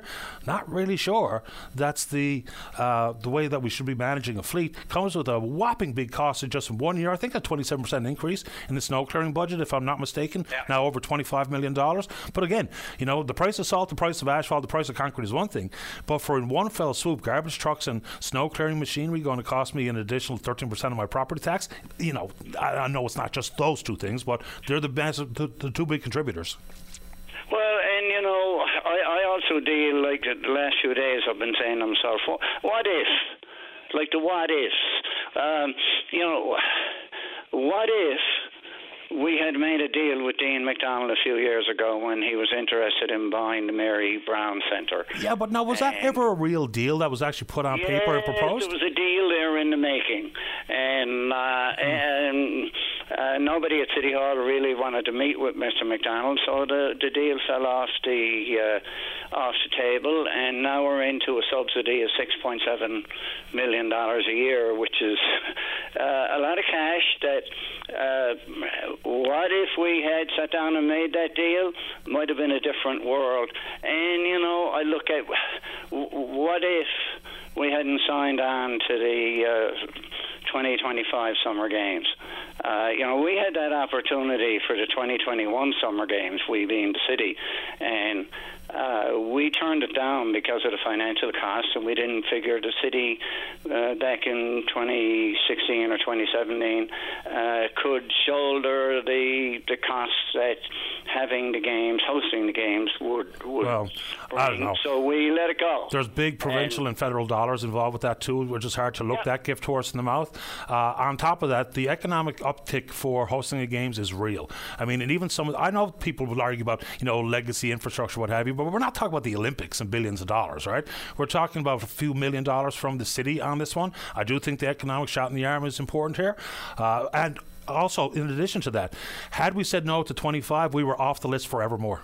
Never get a shot at it, regardless if we had a hundred million dollar surplus. I don't. I don't know. You you mentioned a few million. I don't know, and I don't think anybody knows yet what the final cost to the city would be, the net cost after. And I, I mean, I'm in favour of all these things. All I know is the decision we made back a few years ago when we looked at the financial condition of the city and we said no, uh, we're not going to do it, and we just we replied back and said, no, we're not willing. I know there's federal money in it and provincial money in it. I know there's economic benefits in it and so on. All I'm saying is that this is kind of like the wrong time to hit people with a property tax increase. Yeah, but of course, your your thoughts are coming on the heels of a budget this year when this decision to host the games in 25 was made oh, yeah. years ago. So yeah, that's right. The financial reality I mean, today. I, I, wouldn't have changed my mind a few years back when it happened. I kind of said to myself, "Gee, uh, are we right. in a financial position to do that?" So, Understood. I'm late uh, for the uh, news, Doc, but a last word to okay. you. Okay. Take care. You too. Merry Christmas. Okay, Merry Christmas. All the best, bye. Doc. Bye bye. Thanks. Bye. Okay, uh, quickly before we get to the break, one more reminder on behalf of the folks at the Eating Disorder Foundation. It's the Flyaway Ticket Sweep. One more time today. Ticket sales end at noon tomorrow, Friday. Tickets are 50 bucks. There's only 200 of them printed. It's a trip for two via Air Canada anywhere in North America, including Hawaii, Mexico, and the Caribbean. So you can call the Eating Disorder Foundation at 709 722 0500 or email them at info at edfnl.ca. All right, there we go. Let's take a break for the news. Don't go away. Every Saturday is perfect for a night at the cabin. The Cabin Party with Brian O'Connell. Saturday night starting at 7 p.m. on VOCM. Welcome back to the show. Let's go to line two. Tony, around the air. How are you this morning, Paddy? Okay, you. Good, thanks. Uh, for just uh, just in case I don't get next week, happy uh, Merry Christmas to you and all the family and everybody out there, Same and everybody at VOCM. Same to you. Yes, I was uh, phoning because of this this private uh, health care. I mean, you got as I hear you saying, our nurses gets paid four million, the ones they're bringing in is getting eighteen. Uh, now, what what they're offering now is that uh, anybody that's bringing out of this uh, contract is coming in, they're getting the first chance now overtime, a hundred dollars an hour when they could bring in our casuals and get regular pay. Like it doesn't make sense what these guys are doing. I mean, you got. I mean, the same thing with this nurse at this 811 number. I mean, they were paying about, they said 81 million. After that, it's $59. thing works out to almost double what they're getting. Your pharmacy could have done that. They're only renewing prescription. Anything after that, you got to go to emergency. So I mean, that's not exactly true, but uh, you know, we have had 811. We've talked about phone PhoneMed on this program many, many times because far too frequently what happens is someone calls that number 811, and what they get is a referral to the doctor and or the emergency room. So we're paying twice. Yeah. I mean, it doesn't make sense what they're doing. I mean, now, and uh, the waste of money that's going on is just unreal. Uh, you got uh, everything going out. Now you got a contracts coming up for, I mean, uh, this this air air ambulances, and you got also you had Tom Osborne on there uh, one day, I think within the last two weeks, and he was saying they were talking about this this uh, Medicare or whatever. And anyway, this uh, virtual care, and he was saying that the doctor, president of the Doctor Association, sat in on the on the me on the meeting. What he didn't say was the doctor was on after that. President of the Doctor Association was on VOCM News, and he was saying that they didn't know how it was going to work, and he said the government didn't even know how it was going to work. But then when he came out again and announced this was going to happen, you know, in the last few weeks, he was out once again last week, week before last on NTV News, and he was also saying that if for this now for next two years, and for anybody that couldn't get it out in rural areas, all right for the first two years. But after that, he said, "You need doctors. We need doctors hired," and he really don't agree with this. And so Tom missed all these, well, which he would, which uh, missed all these what's going on. So I mean, it's really costing. I say about hundreds of millions of dollars bringing in contractors when we have our own people here that would do it for less. Just like that doctor out there who put a bid on the, on this for uh, I think it's 3.5 million dollars a year, and we get 11 million dollars a year coming from a U.S. company. Like, nothing makes sense us doing this. Yeah, we're still looking for some more information there. Uh, Dr. Young from Medicuro has an opportunity to sit down with the procurement team to see where his bid came up short, what boxes weren't checked. And so when that happens, we'll have the doctor back on so that we can get a better understanding as to how and why we needed to hire Teladoc versus Medicuro for the huge difference between 11 million and 3.5. Yeah, we're still working on that. Yeah, because right now, and again, they had two emergencies closed last week, or up sometime this week, and then they had Carbonear closed because of testing services. So, I mean, it's just non-stop. Like, where are they going to get the doctors and nurses when you don't have the staff now to keep emergencies open? Like, really, everything is question out there. Yeah. Now, in all fairness, in my personal opinion, the issue regarding healthcare professional shortages, again, we're competing with the, uh, all the various provinces and countries. So it's not just here. I mean, just think about the kerfuffle that happened when Saskatchewan was here aggressively trying to recruit our healthcare professionals, then a bit of tit for tat, and then we went out to Saskatchewan to do the same thing. We've arrived at a place where we're in a provincial territorial bidding war for healthcare pros. It's not working. It's just not the solution here. So we're competing with the entire country to get doctors, nurses, LPNs up and down the HCW line. So there, there well, I mean, this power too, because they're burnt, out, like you said, burnt out, working all these hours, supposed to have more than ever before. And I mean, we we went over this before, like where they we had doctors graduated here and they never even got an offer. And I mean, you had like we went before, the one lady was working there in Trepassey, and she they, she was expected to drive through Holyrood and also St. Mary's on her own dime, and they were, and she only asked for seventy five hundred dollars extra a year, and they wouldn't even pay her. So I mean, this is the stuff. The doctors, a lot of doctors are leaving here because they're burnt out, and in fact, they're overworked. They're just you just can't do it anymore. They get no family life, and the same thing with a lot of our nurses. So, but one other thing I'd like to hit on that's the seniors.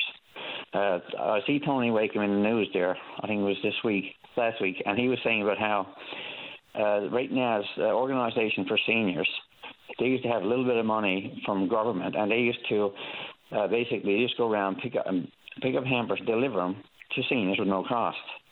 And now, and a little bit of funding is funding you get from government, and now government has cut that out, and they're not going to give it back.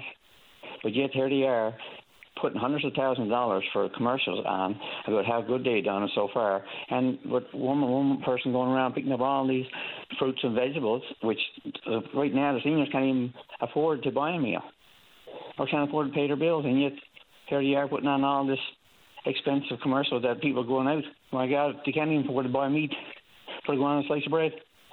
Like it's unbelievable what the money that's wasted in this government.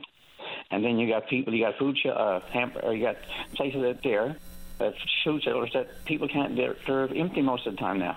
I can't recall, Tony, but were you as attentive and uh, as as critical of the Tories when they were wasting all that money? I don't remember. It wasn't it wasn't that much money wasted because number Oh, one, they were working. They, they were the staff. The, the people here was getting the work. You remember we contracted everything out when we had staff here, and, and they're sitting Mm. down. And then you got people coming out like the nurses. They're paying contractors hundred dollars an hour, and, and then we got people here that could do the service for regular regular regular hours. I mean, it doesn't make sense. And the food hamper and the food, uh, I never seen that. 'cause they used to get it one time. Now, now the government got it cut out. But you have to run commercials on all this uh, about the expensive food and then peppers and all this in there. I mean, it doesn't make sense. I mean, it's a slap in the face to seniors who can't even afford to eat or pay their bills. Like I'd never, we, we never ever had people living in tents before because they couldn't afford it or.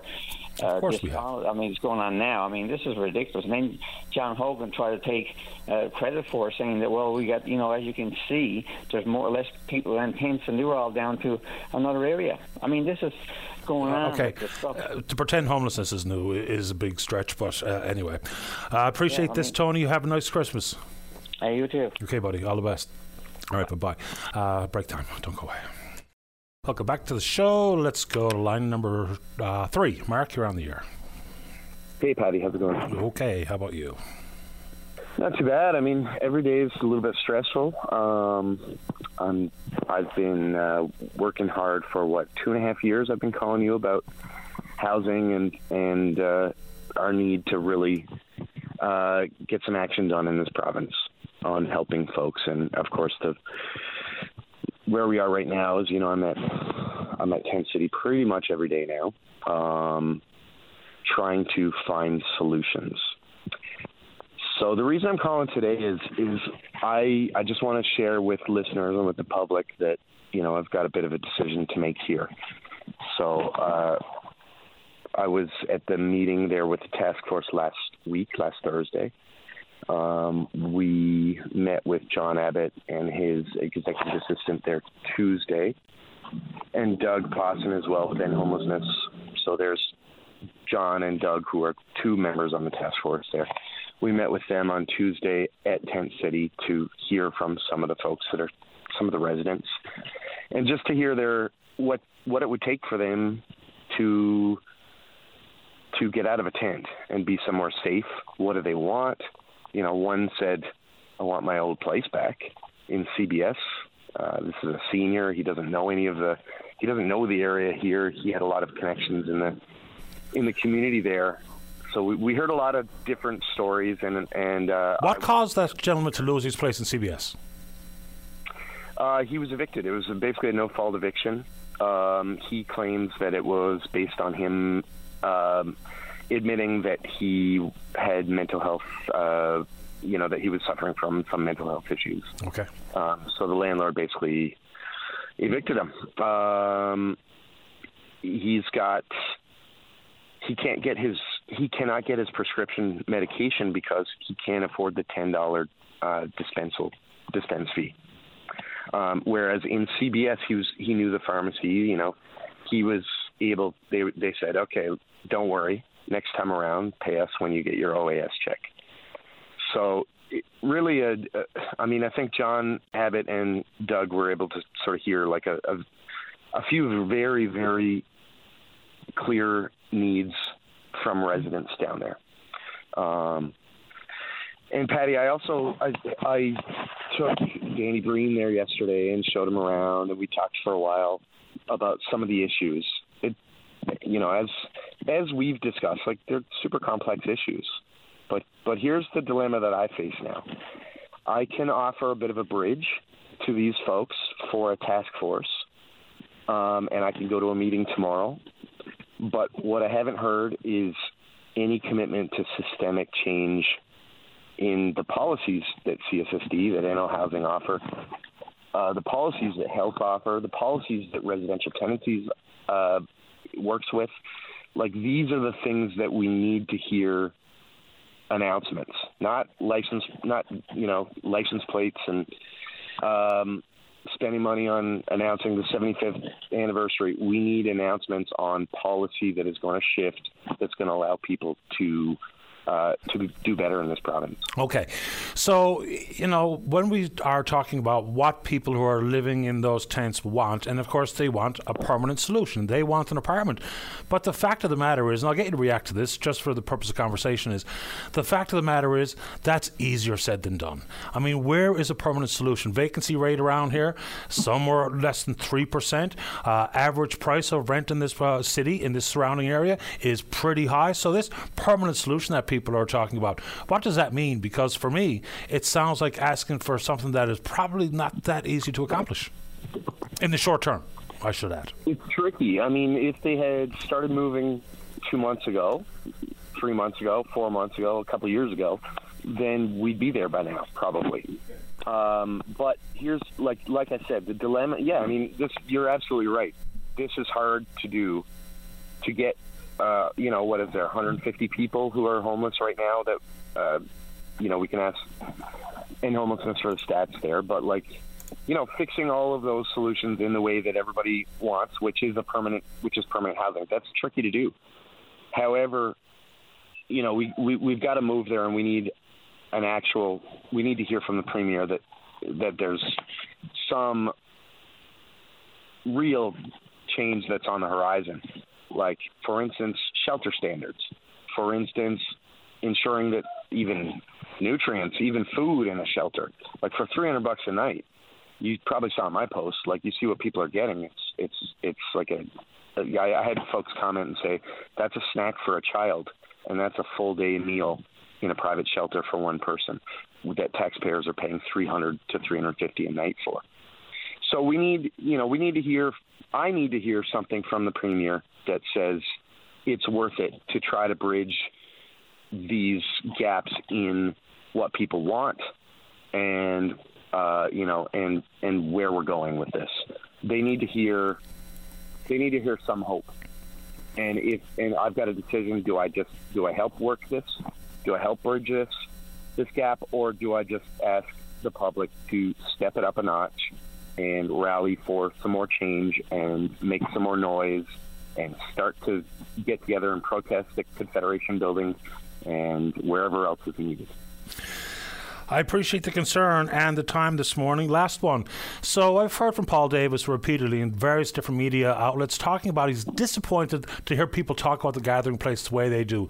They talk about the you know self-respect and respect and trying to curb violence and drug use not permitted and you know a chance to eat and get a shower and the like would you think it would be better than being in a tent at this moment in time? Because the gathering place seems to be different than some of the other emergency shelters, which are, are deplorable. And we've talked about that and highlighted that problem for years here on this program. But do you think that that shelter at the gathering place would be better than in a tent at this moment in time? I know it's not what they want, but living outside comes with certain shortfalls and pitfalls when we talk about the winter temperatures and weather.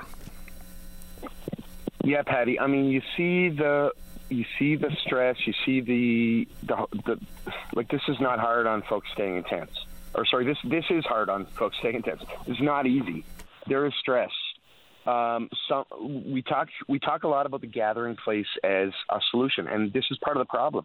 It's same as you know, same as anybody do you want to go to McDonald's or Burger King? I don't think that, I'm not asking. Uh, I'm not asking about the gathering place as a solution. I'm talking about it as an option because it's not a solution. Yeah. Emergency shelters are not solutions to this problem. They're just a necessary component in our the way we talk about transition housing in this country. You know, we have a whole stage process. You're homeless, we get you in a shelter, we get in a short-term solution, then we try to find you permanent housing. As opposed to other countries that are doing much better on the housing file, saving money left, right, and centre because they get it right, with permanent housing being the go-to immediately versus the way we stagger it or the staircase model that we use. So I'm not saying the emergency, or pardon me, a shelter at the gathering place is the solution. I'm talking about it as an option today. Oh yeah, and it's an option for some people, and you know, but like I said, I mean, there there has to be other options, and it can't just be private shelter or the gathering place. And we know it's not that. That's not the whole picture, right? But the gathering place can't be because it's so foremost in our in our minds in terms of how they approach um, some of these issues. It, it, it has we, we need more there the reality is like there are folks that just can't go to the gathering place that don't want to go because they're going to get beat up or that they're going to run into somebody that they don't want to run into. Um, like there are safety concerns, just like there are safety concerns of people living in a tent in the winter. There are safety concerns with people relying completely on a solution, which is a middle of the road solution. Like you know, the gathering place is good, but it, it cannot be the only solution and so we need other solutions. That's my that's my call on that. The nonprofit shelters are 100% better than the private shelter solutions. Anywhere that gets people out of the cold is probably better than being in a tent. Except we know we we know that there are no shelter standards. So things so we're we're running into problems and what people are feeling, Paddy, whether it's a gathering place or a private shelter, is that there is no end there's no end. They're circling around and they're going the same place. They leave the gathering place and they go somewhere else, or they leave a private shelter and they go somewhere else, and it's not getting them to an end. And the end is only going to come when we have systemic change and when we get people in in homes.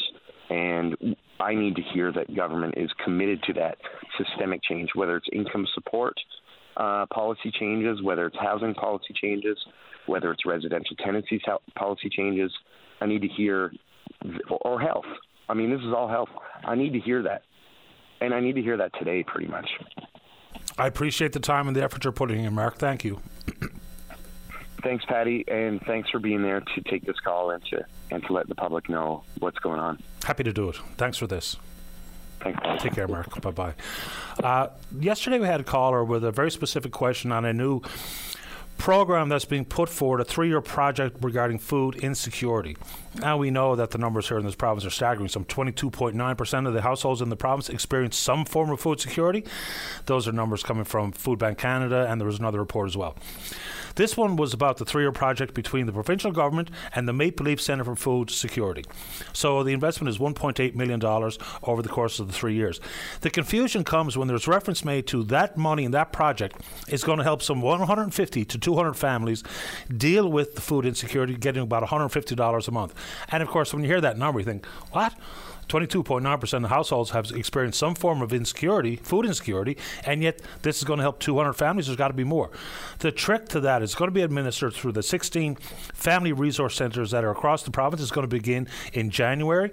The issue that brings it down to that lower number of 200 families is that those centres they offer a bunch of different programs and service to families with children from the birth to the age of six. So that's why that number of families is so low, is because we're talking about families with the child is six or or younger. So that's just some of the clarity required on that front. All right, we'll take a break for the news. Here are the numbers one more time for you to get in the queue and talk about whatever's on your mind. If you're in the St. John's metro region, it's 709 273 5211. Elsewhere, it's toll free long distance 1 888 590 VOCM, which is 8626. We're taking a break and then we're coming back. Your voice in Newfoundland and Labrador's biggest conversation. If you want to know what's happening in your province, tune in to Open Line every day. Have your say weekday morning starting at 9 a.m. on Open Line with Paddy Daly on your VOCM. Welcome back to the program. Based on a comment I made off the top of the show talking about the pending by election in Conception Bay East Bell Island, went on to say that there is a possibility of a general election, and there is. The emailer says, Well, what about the fixed election date? Excellent question. That piece of that reference to a fixed election date has really seemed more like a suggestion or a recommendation versus set in stone. Look no further than 2021 when the election was called, the most recent provincial election. So it's a good question as to why we don't adhere to it, but we haven't for quite some time. So there might be a general election. And you know, it's it's interesting that obviously with the Tories holding on to Conception Bay East Bell Island for the last 20 years, they had their final caucus meeting of the year on Bell Island. So putting some hyper focus on it, they can't really afford to lose that seat, even though it won't change the water and the beans with the uh, structure of power inside the House of Assembly. But obviously, I mean, this is painfully obvious to say they all want to win. You know, the NDP think they have a good candidate with Kimberly Churchill. The Liberals think they have a good candidate with Fred Hutton. The PCs think they have a good candidate with Tina Neary. So there's not pressure on one party more than the other, possibly the Tories as the incumbent. Incumbents have had a hard time here in the recent past, though, as well. I mean, you look across the country, there's only one remaining provincial Liberal government standing, and that's Andrew Furey's Liberals right here in this province. The rest of the country has changed hands, whether it be for the NDP and or the Tories, and of course the Saskatchewan Party, who lost to the NDP in Saskatchewan, which is a fascinating outcome. So, yes, with only one Liberal government standing, and of course the federal Liberals, albeit trailing in the polls, the polls bounce back and forth I've been asked many times, how come we're not acknowledging the fact that uh, the Tories are so far ahead of the polls uh, nationally? And I have. I've made reference to it. But of course, snapshots in time with no election called and no real policy on the other side being put forward necessarily. I don't know if I make reference to many polls, including the one regarding popularity of provincial premiers. Andrew Furey is in decent stead in that front, but I've never mentioned that either. So I don't put a whole lot of value in polls until we get much, much closer to elections when we have some idea about what people are actually proposing on behalf of their party and the leadership. And I mean, it's also been quite curious to me over the years. We put a lot of stead into who the leaders are right? So when you're voting for the Liberals, is it because of the local candidate, which is kind of how I evaluate the ballot, versus just say a vote for a Liberal here is a vote for Justin Trudeau? Ultimately, it is, but that's how so many people make their decision. And 338 seats across the country, more about the leader than it is about their candidate, but so be it. Let's go to line number one and say good morning to the NDP member for St. John Centre. He's leader of the party. That's Jim Dinn. Good morning, Jim. You're on the air. Hi, Paddy. Good Hi to there. talk to you. Happy to have you on. Just want to talk, uh, make a few uh, observations or comments about the latest, uh, I guess, reinvention of Task Force, the education think tank that, that that's being proposed to address the, uh, uh, the, the the I guess inclusive education and the resources that go into it. And I can't help but think, you know, when I was president, I was on your show uh, more than once. We were talking about the need for resourcing in the classroom and some of the issues that were there. And here we are, I guess, it's been what? That was I was uh, in office 2013 to 2017, and there has been a, two presidents uh, in, in interim. I know this was an issue beforehand. We've had multiple reports on the need for uh, re- uh, resourcing and, and uh, in the school system to deal with the issues. Uh, we had a government report last year on teacher allocation that they commissioned, and yet, you know, here we are. We had the Churchill family fighting for, fighting for the the need the, the resources uh, so that their child who uh, their child who is deaf uh, and other children had the resources in the classroom that they needed, and yet here we are in 2020 at the end of 2023 and we're now going to uh, uh, have a think tank on it. I think the answers are there. I think, from my point of view, I actually I know from my point of view, uh, action is needed. Uh, we, if anything else, there's a budget coming up in 2024. Then I don't know how committed this government is to addressing it, uh, rather than uh, picking around the edges by putting something in the budget that's going to actually address the class size and class composition. Well, I mean, in this most recent budget, Jim, there was only $12 million outside of infrastructure for the K 12 system. That's right. And look, uh, I think uh, it, at, in 2016, it was this government, they brought in full day kindergarten. I had no issue with that. I think it's a fantastic idea. But they took teachers, they, they, they reduced the teacher allocation in the rest of the system. And what they introduced then was combined grades and they increased class size they did not address the composition issue, and I know I've been talking about this in the House of Assembly uh, when it came to newcomers and the need for uh, the supports there, and still nothing. Uh, the, half the reason I challenged uh, then Minister of Education Tom Osborne to come uh, come with me and we'll teach for a week in the uh, primary uh, system, and you'll get a, you'll get an eyeful uh, and an earful because I will say this: primary and elementary teachers, in particular, most of this uh, violence occurs and even they're a special breed of teachers, uh, and they're highly professional, and they do uh, they do their level best. And the school administrators themselves are trying to fight to get the resources, but they're up against a cold wall, a, a, a, a, brick wall on this. But I, I mean, Paddy, I don't know. To me, we don't need a think tank. think tank implies what what can what little ideas can we come up with?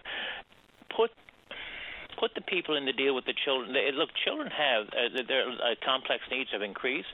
Then address that so that they have the best possible edu- education. I mean, to me, it's straightforward. It, it, I don't need. Uh, there have been reports on this with recommendations in my career as a teacher we don't need, uh, we, if anything, if this is a think tank, but how do we implement these measures? Then maybe we've got something. But I, I mean, I'm, I'm totally frustrated with this approach. Yeah, I mean, in, insofar as teacher shortages and sub shortages and specialist shortages and ASL teachers, I'm kind of struggling to understand why.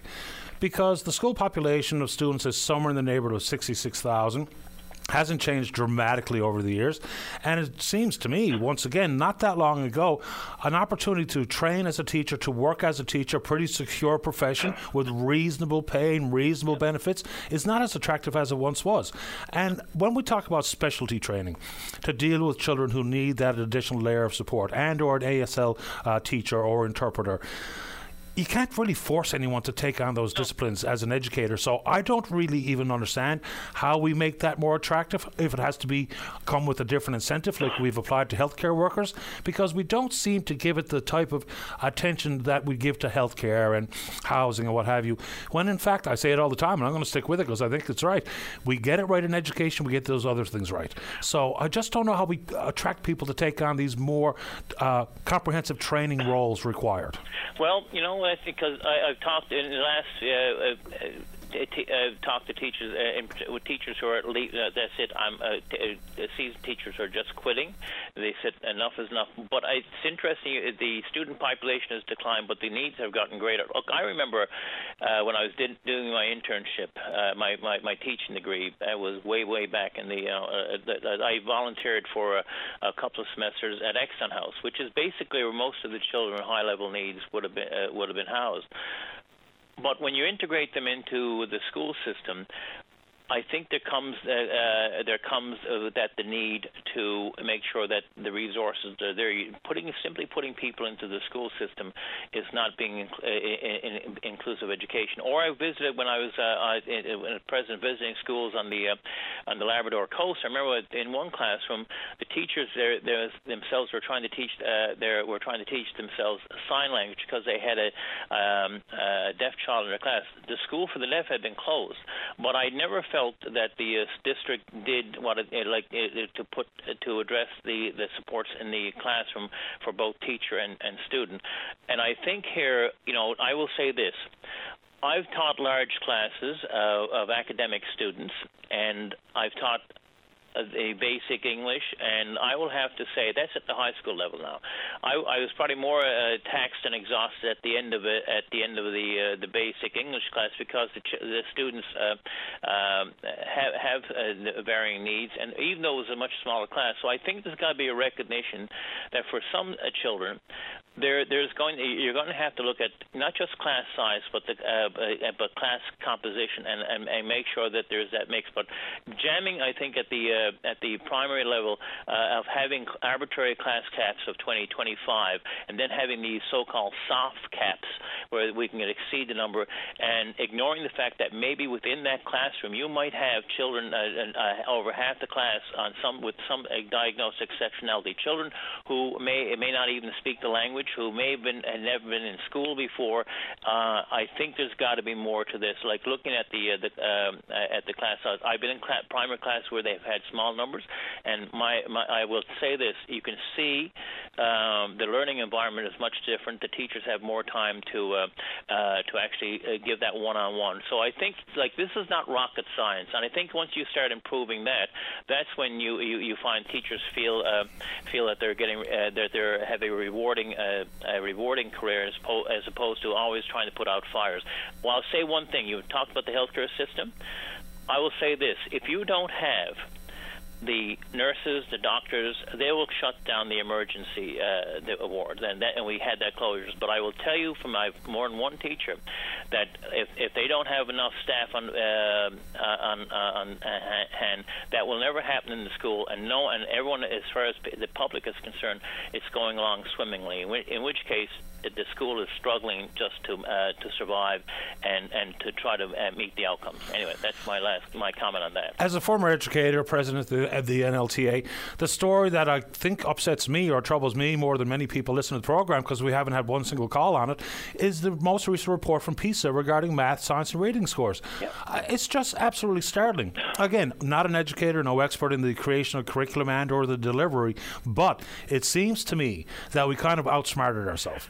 You know, when we change so quickly for there's no place for any mo- rote memorization of your times table. There's no place for the standardized testing. There's no place for teaching mathematics and science the way we used to. We have to change because times have changed. I'm not arguing that, but the trend is clear. What we're doing, it's either A, we're understaffed and won't have the proper approach to instruction and we're spending enough time on math and science, or the curriculum is flawed. So I don't know what it is, or maybe it's a combination of student appetite, student interest, attention span, you know, a variety of moving parts here, but something's got to give.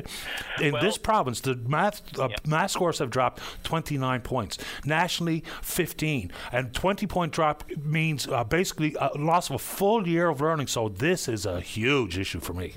So, and, and, and it's an issue for me, but I'll, I'll say one or two things on that. First of all, PISA is a it's an, a, a test that uh, developed by the OECD. Uh, OECD, so it's an uh, economic it's an economic think tank for lack of a better word. But let's make sure we're also comparing apples to apples in terms of uh, like the countries that are doing well and the approach that they take into to the uh, to the testing uh, and and and how they uh, and uh, and I guess the composition of classes. But I'll go back to our province. I think too it comes down to uh, as well what are the resources in the classroom because if you've got got if you've got children who are, uh, let's say, if if, if indeed uh, you have a, a school lockdown, or they're witnessing the violence, or or they uh, they don't have the teachers to fulfill the, the it's going to have an impact on performance. So, and not only that, Paddy, I'll go I'll go back one step further. If you've got families that are struggling to put food on the table, uh, and their concern is about, uh, you know, you think about the stress on the child. What's going to be most important? I've seen the benefit, by the way, of organize like uh, like the community centers that actually, uh, and I think of Froud, the Froud Avenue Community Center in particular, of the efforts that they put in after the after-school programs to give the, the children every opportunity they have. So I think when we're looking at uh, we want better outcomes, I think we also need to look at making sure what are the supports in place for families themselves, so that they have the resources, uh, you know, like to just to clothe their children, to get them the tutoring they need, and so on and so forth. Uh, and I think it comes down to uh, in the primary grades, where do you spend your time, um, you know, putting out fires or uh, instruction. Teach, look, I, I, my hats are off to the primary and elementary teachers and junior high teachers, in particular, because I've seen, I saw what my wife did. She was a primary uh, primary educator, uh, and, I, and the work she put into it. Um, I tell you, uh, it's just a matter about having resources. But to me, if we're concerned about PISA scores, then for and, and about math outcomes and about children doing well, then what is it uh, they uh, what not only within school but outside the school so that children have every opportunity to succeed. Well, on that point, it's much akin to the report from the Child and Youth Advocate yep. based on chronic absenteeism.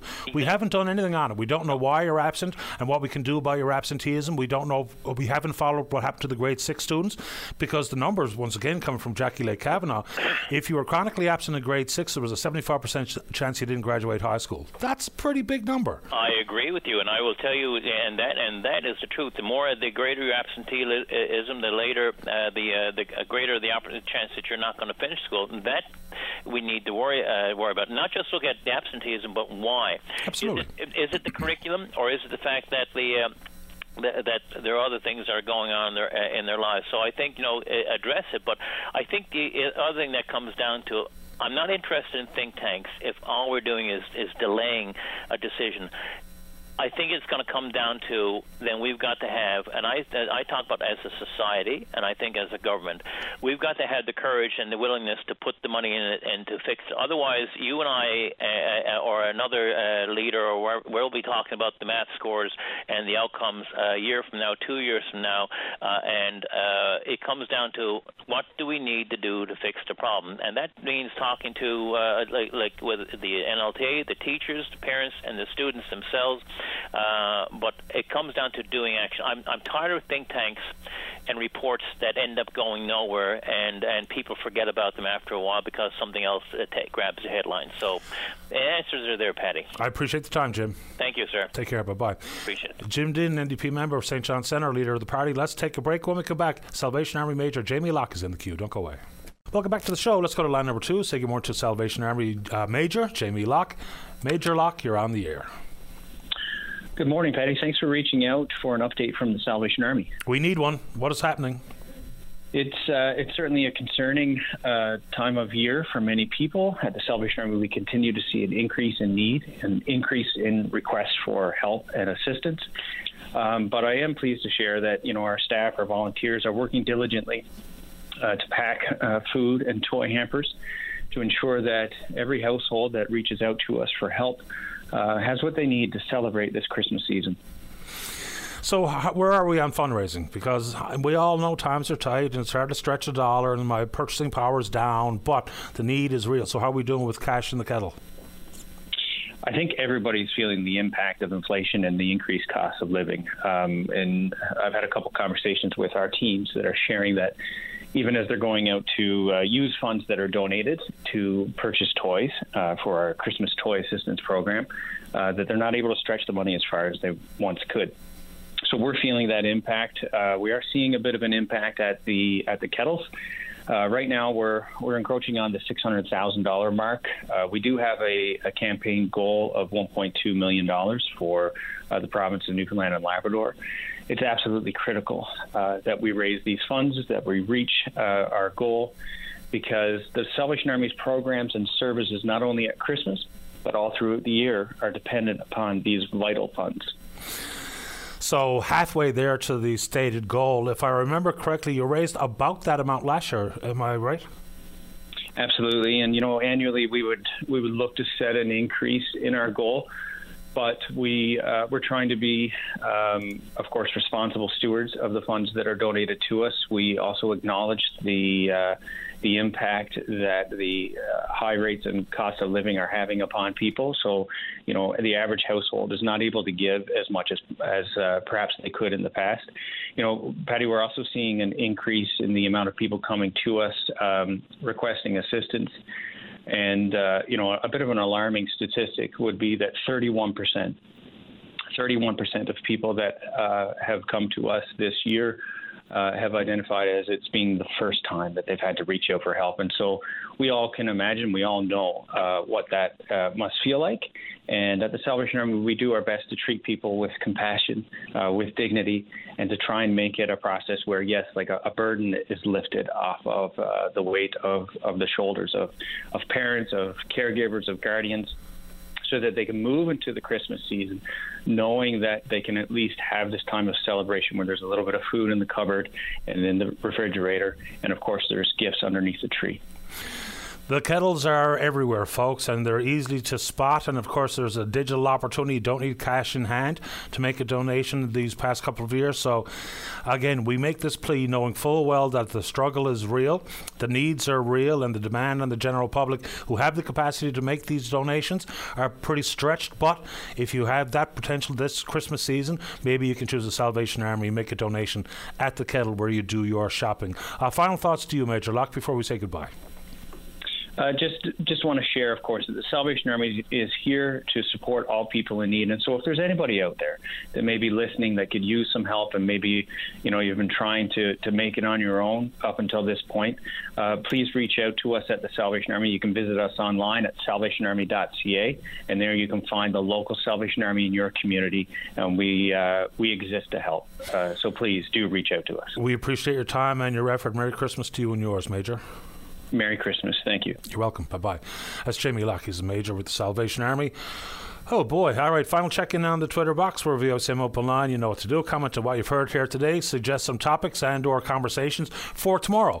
Uh, email address is openline at vocm.com. But you know my favorite. We will indeed pick up this conversation again tomorrow morning, right here on VOCM and Big Land FM's Open Line.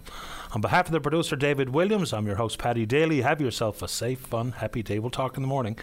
Bye bye.